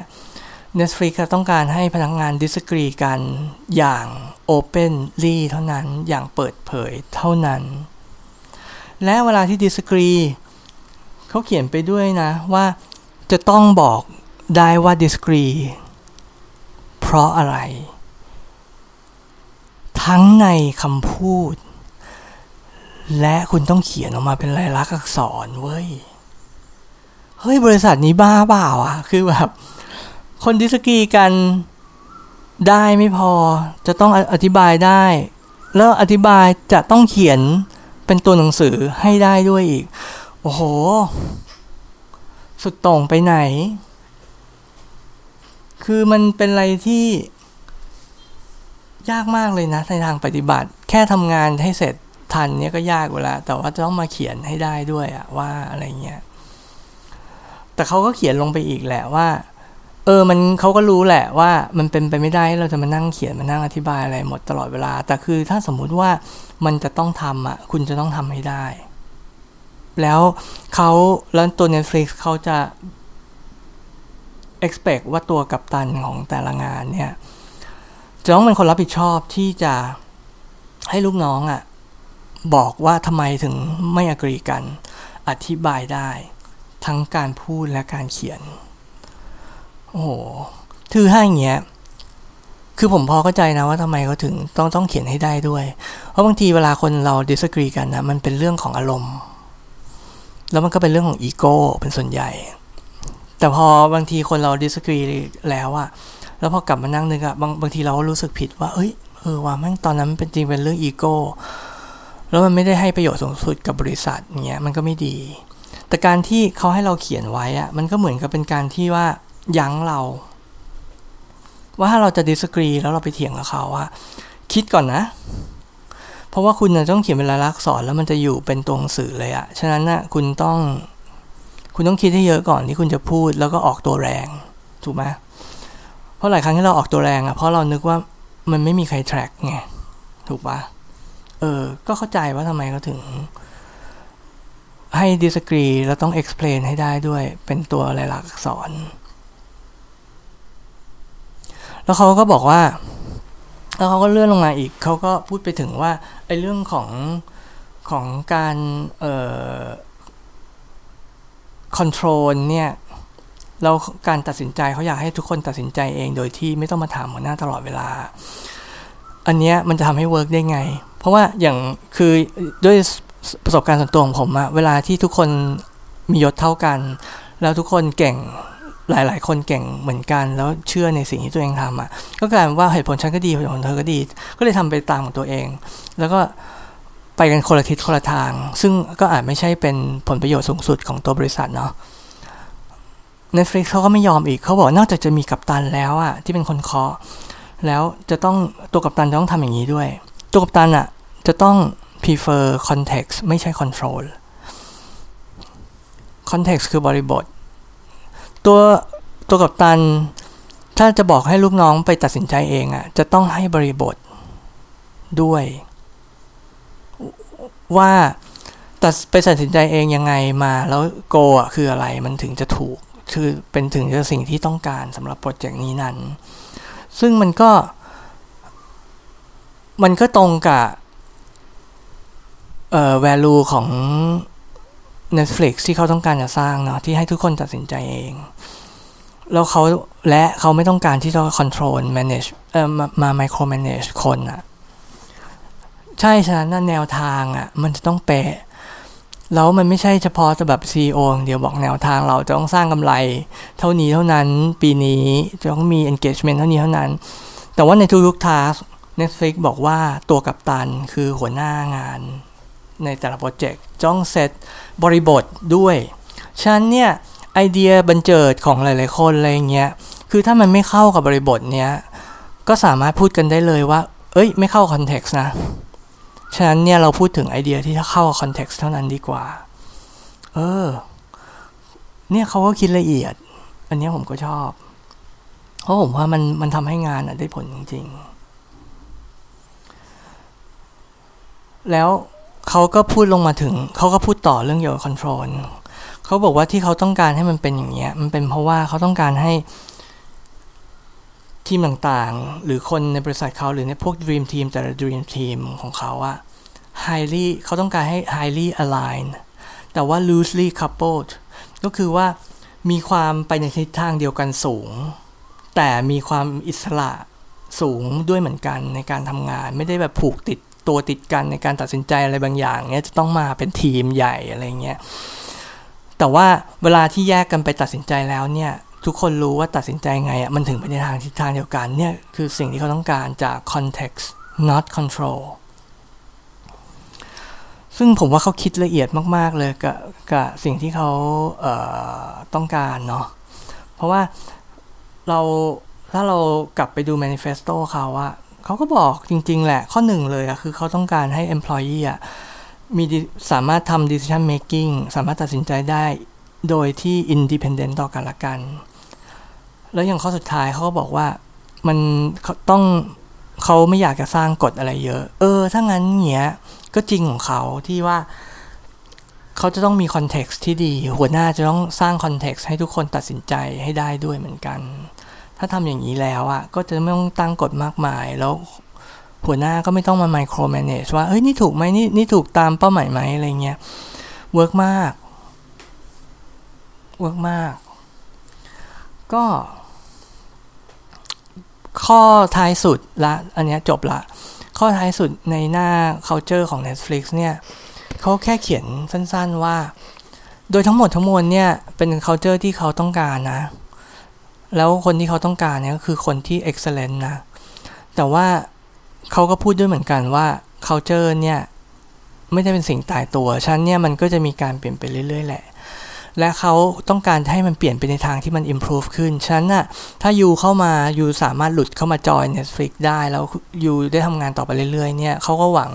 ด้วยเหมือนกันว่าให้ยูอะ improve ไอ้ culture อะไรที่เขาเขียนเนี่ยเรื่อยๆ เนี่ยไม่ใช่สิ่งที่แบบตายตัวเป็น เป็นพระไตรปิฎกอะไรอย่างเงี้ยไม่ใช่ เออ เฮ้ย ตรงนี้เราว่าก็แฟ มันก็ยิ่งทำให้คนที่เข้ามาที่เขารับมาจากเก่งๆอะ่ะ แล้วคนที่คีปก็เก่งๆอะ่ะ ช่วยกัน improve มันขึ้นไปอีก เพราะว่าถ้าสมมติว่าคุณฟัง talks ที่ Reed Hastings เขาพูดเนี่ย เขาจะเน้นเสมอเลยว่า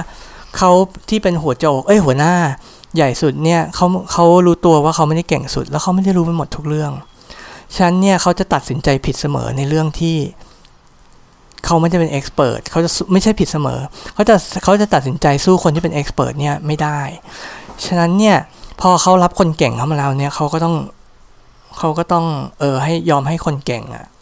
independently design ให้ตัดสินใจ เองเพื่อที่จะให้ Netflix เนี่ยมันมันเด่นขึ้นไปในด้านนั้นๆ เหมาะสมกับคนที่ทำงานด้านนั้นๆ ที่เขาจ้างมาเออซึ่งมันก็เป็นอะไรที่เข้าเขาเข้าตรงกับสิ่งที่เขาแบบว่าเพียรพูดมาเป็นจะสิบปีแล้วเนี่ย เออ ปีนี้สองศูนย์หนึ่งเก้าก็สิบปีแล้วนะอืมเออ มันก็ทำให้ Netflix เนี่ยมันรอดมาได้ตลอด ซึ่งเอาจริงๆอะ่ะ ถ้าใครรู้จัก Netflix ตั้งแต่แรกอะ่ะ เขาไม่ได้ทำสตรีมมิ่งเลยด้วยซ้ำแล้วตอนนั้นผมอยู่อเมริกา ผมเป็นลูกค้า Netflix ตั้งแต่ตอนที่เขายังไม่ทำสตรีมมิ่งเขาแค่ให้เช่า DVD ทางจดหมายเขาก็เราก็เลือก DVD ทางเว็บเขาแล้วเขาเสร็จแล้วเขาก็ส่งมาให้เรา แล้วเราดูเสร็จแล้วก็ไปหย่อนตู้จดหมายแล้วเดี๋ยวมันก็กลับไปหาเขาแค่นี้แล้วตอนที่ตอนนั้นน่ะ ตอนที่เขาประกาศว่าเขาจะเปลี่ยนมาทำสตรีมมิ่งอะผมยังรู้สึกว่าเฮ้ เอาจริงเหรอ มัน มันคือดีแล้วใช่ไหมนี่คือคิดมาแล้วใช่ไหมเพราะตอนนั้นเน็ต เน็ตอะไรมันก็ยังไม่ดีนะ เราก็ไม่ค่อยเชื่อ เราไม่ค่อย trust คือเขาก็แบบฝ่าฟันมาเยอะเหมือนกัน แล้วตอนนี้ก็ค่อนข้างดังมาก มีคอนเทนต์ตัวเอง ออกเงินให้ผู้กำกับเก่งๆแต่ละประเทศอะไรเงี้ยไปทำหนังอีกต่างหากก็คือหลายๆคนอะเขาก็ช่วยกันคิดแหละ แล้วมีอยู่ทอล์กหนึ่งที่ Reed Hastings เขาก็บอกเหมือนกันว่า ตอนที่ เอ่อ House of Cards เนี่ยมาเสนออะเขาก็รู้สึกว่าเป็นไอเดียที่แย่จังทำไมเราต้องผลิตคอนเทนต์เองด้วยอะไรเงี้ย เพราะเขาไม่เคยเป็นเจ้าของคอนเทนต์มาก่อนเขาแค่ให้คนเช่าดีวดีเนาะเออ แต่ว่าผู้ช่วยเขาที่ทำหน้าที่ด้านคอนเทนต์น่ะเขาบอกว่าให้ซื้อเลยเชื่อเขา คือเขาคงจะผมไม่รู้ว่าคนคนนั้นเป็นว่าเขามีประวัติการงานไง แต่ว่าเขาก็จ้างแต่เพราะคนที่เก่งที่สุดในวงการบันเทิงอะไรอย่างนี้มา เขาก็บอกว่าให้ให้ให้ยอมลงทุนกับ House of Cards เราจะดี แล้ว Reed Hastings เขาก็บอกว่า ถึงแม้ว่าตอนนั้นนะเขาจะคิดว่ามันเป็นไอเดียไม่ดีอะเขาเขาเอาเขายอมเขาทำก็เลยเคาะแล้วมันก็เกิดจริง ๆ แล้ว House of Cards เนี่ย ก็เป็นซีรีส์original ของ Netflix ที่ลงทุนสูง แล้วประสบความสำเร็จมาก ทั้งคนก็ดูแล้วนักวิจารณ์ก็ชอบ แล้วมันทำให้เกิดคอนเทนต์ ที่ Netflix สร้างเองต่อมาเยอะมากๆ ซึ่ง เออก็ยิ่งทำให้ Reed Hastings เนี่ยเขาเชื่อมั่นในการที่ว่า ลูกน้องที่เขาจ้างมาเก่งๆ เนี่ยควรจะตัดสินใจกันเอง อืมอะโอเค ผมว่าอันเนี้ยก็ยาวมากละตอนเนี้ย แต่ว่าคือถ้าใครขี้เกียจอ่านเป็นภาษาอังกฤษนะ่ะก็น่าจะได้ประโยชน์เหมือนกันว่าพอรู้คร่าวๆเนาะว่า Netflix เนี่ยเขาเขาหวังอะไรกับเอ่อ culture เขา อันนี้เป็นภาคแรกของพอดแคสต์ตอนนี้ เดี๋ยวพอดแคสต์ตอนหน้าเนี่ยผมมีแขกรับเชิญ ซึ่งออบอกเลยว่าว่าชื่อพึ่งว่าพึ่งเนี่ยผมคือผมเคยทำงานกับเขาในฐานะ product owner เนาะแล้วแต่ว่าพึ่งเนี่ยเขามีประสบการณ์มากกว่าผมใน field ของของการทำ process การการทำ story map การทำ การ coaching อะไรเงี้ยเขาอยู่สายนั้นมา ก็เออตอนนี้เราไม่ได้ทำงานด้วยกันแล้ว แต่ว่าผมก็เออจะไปลากพึ่งอะมาคุย มาลองมาคุยมาถกไอเดียกันเรื่องเกี่ยวกับเออตัว Netflix culture เนี่ยแหละ เดี๋ยวตอนหน้ามาต่อกันนะครับ โอเคครับ เดี๋ยวเจอกันตอนหน้า สวัสดีครับ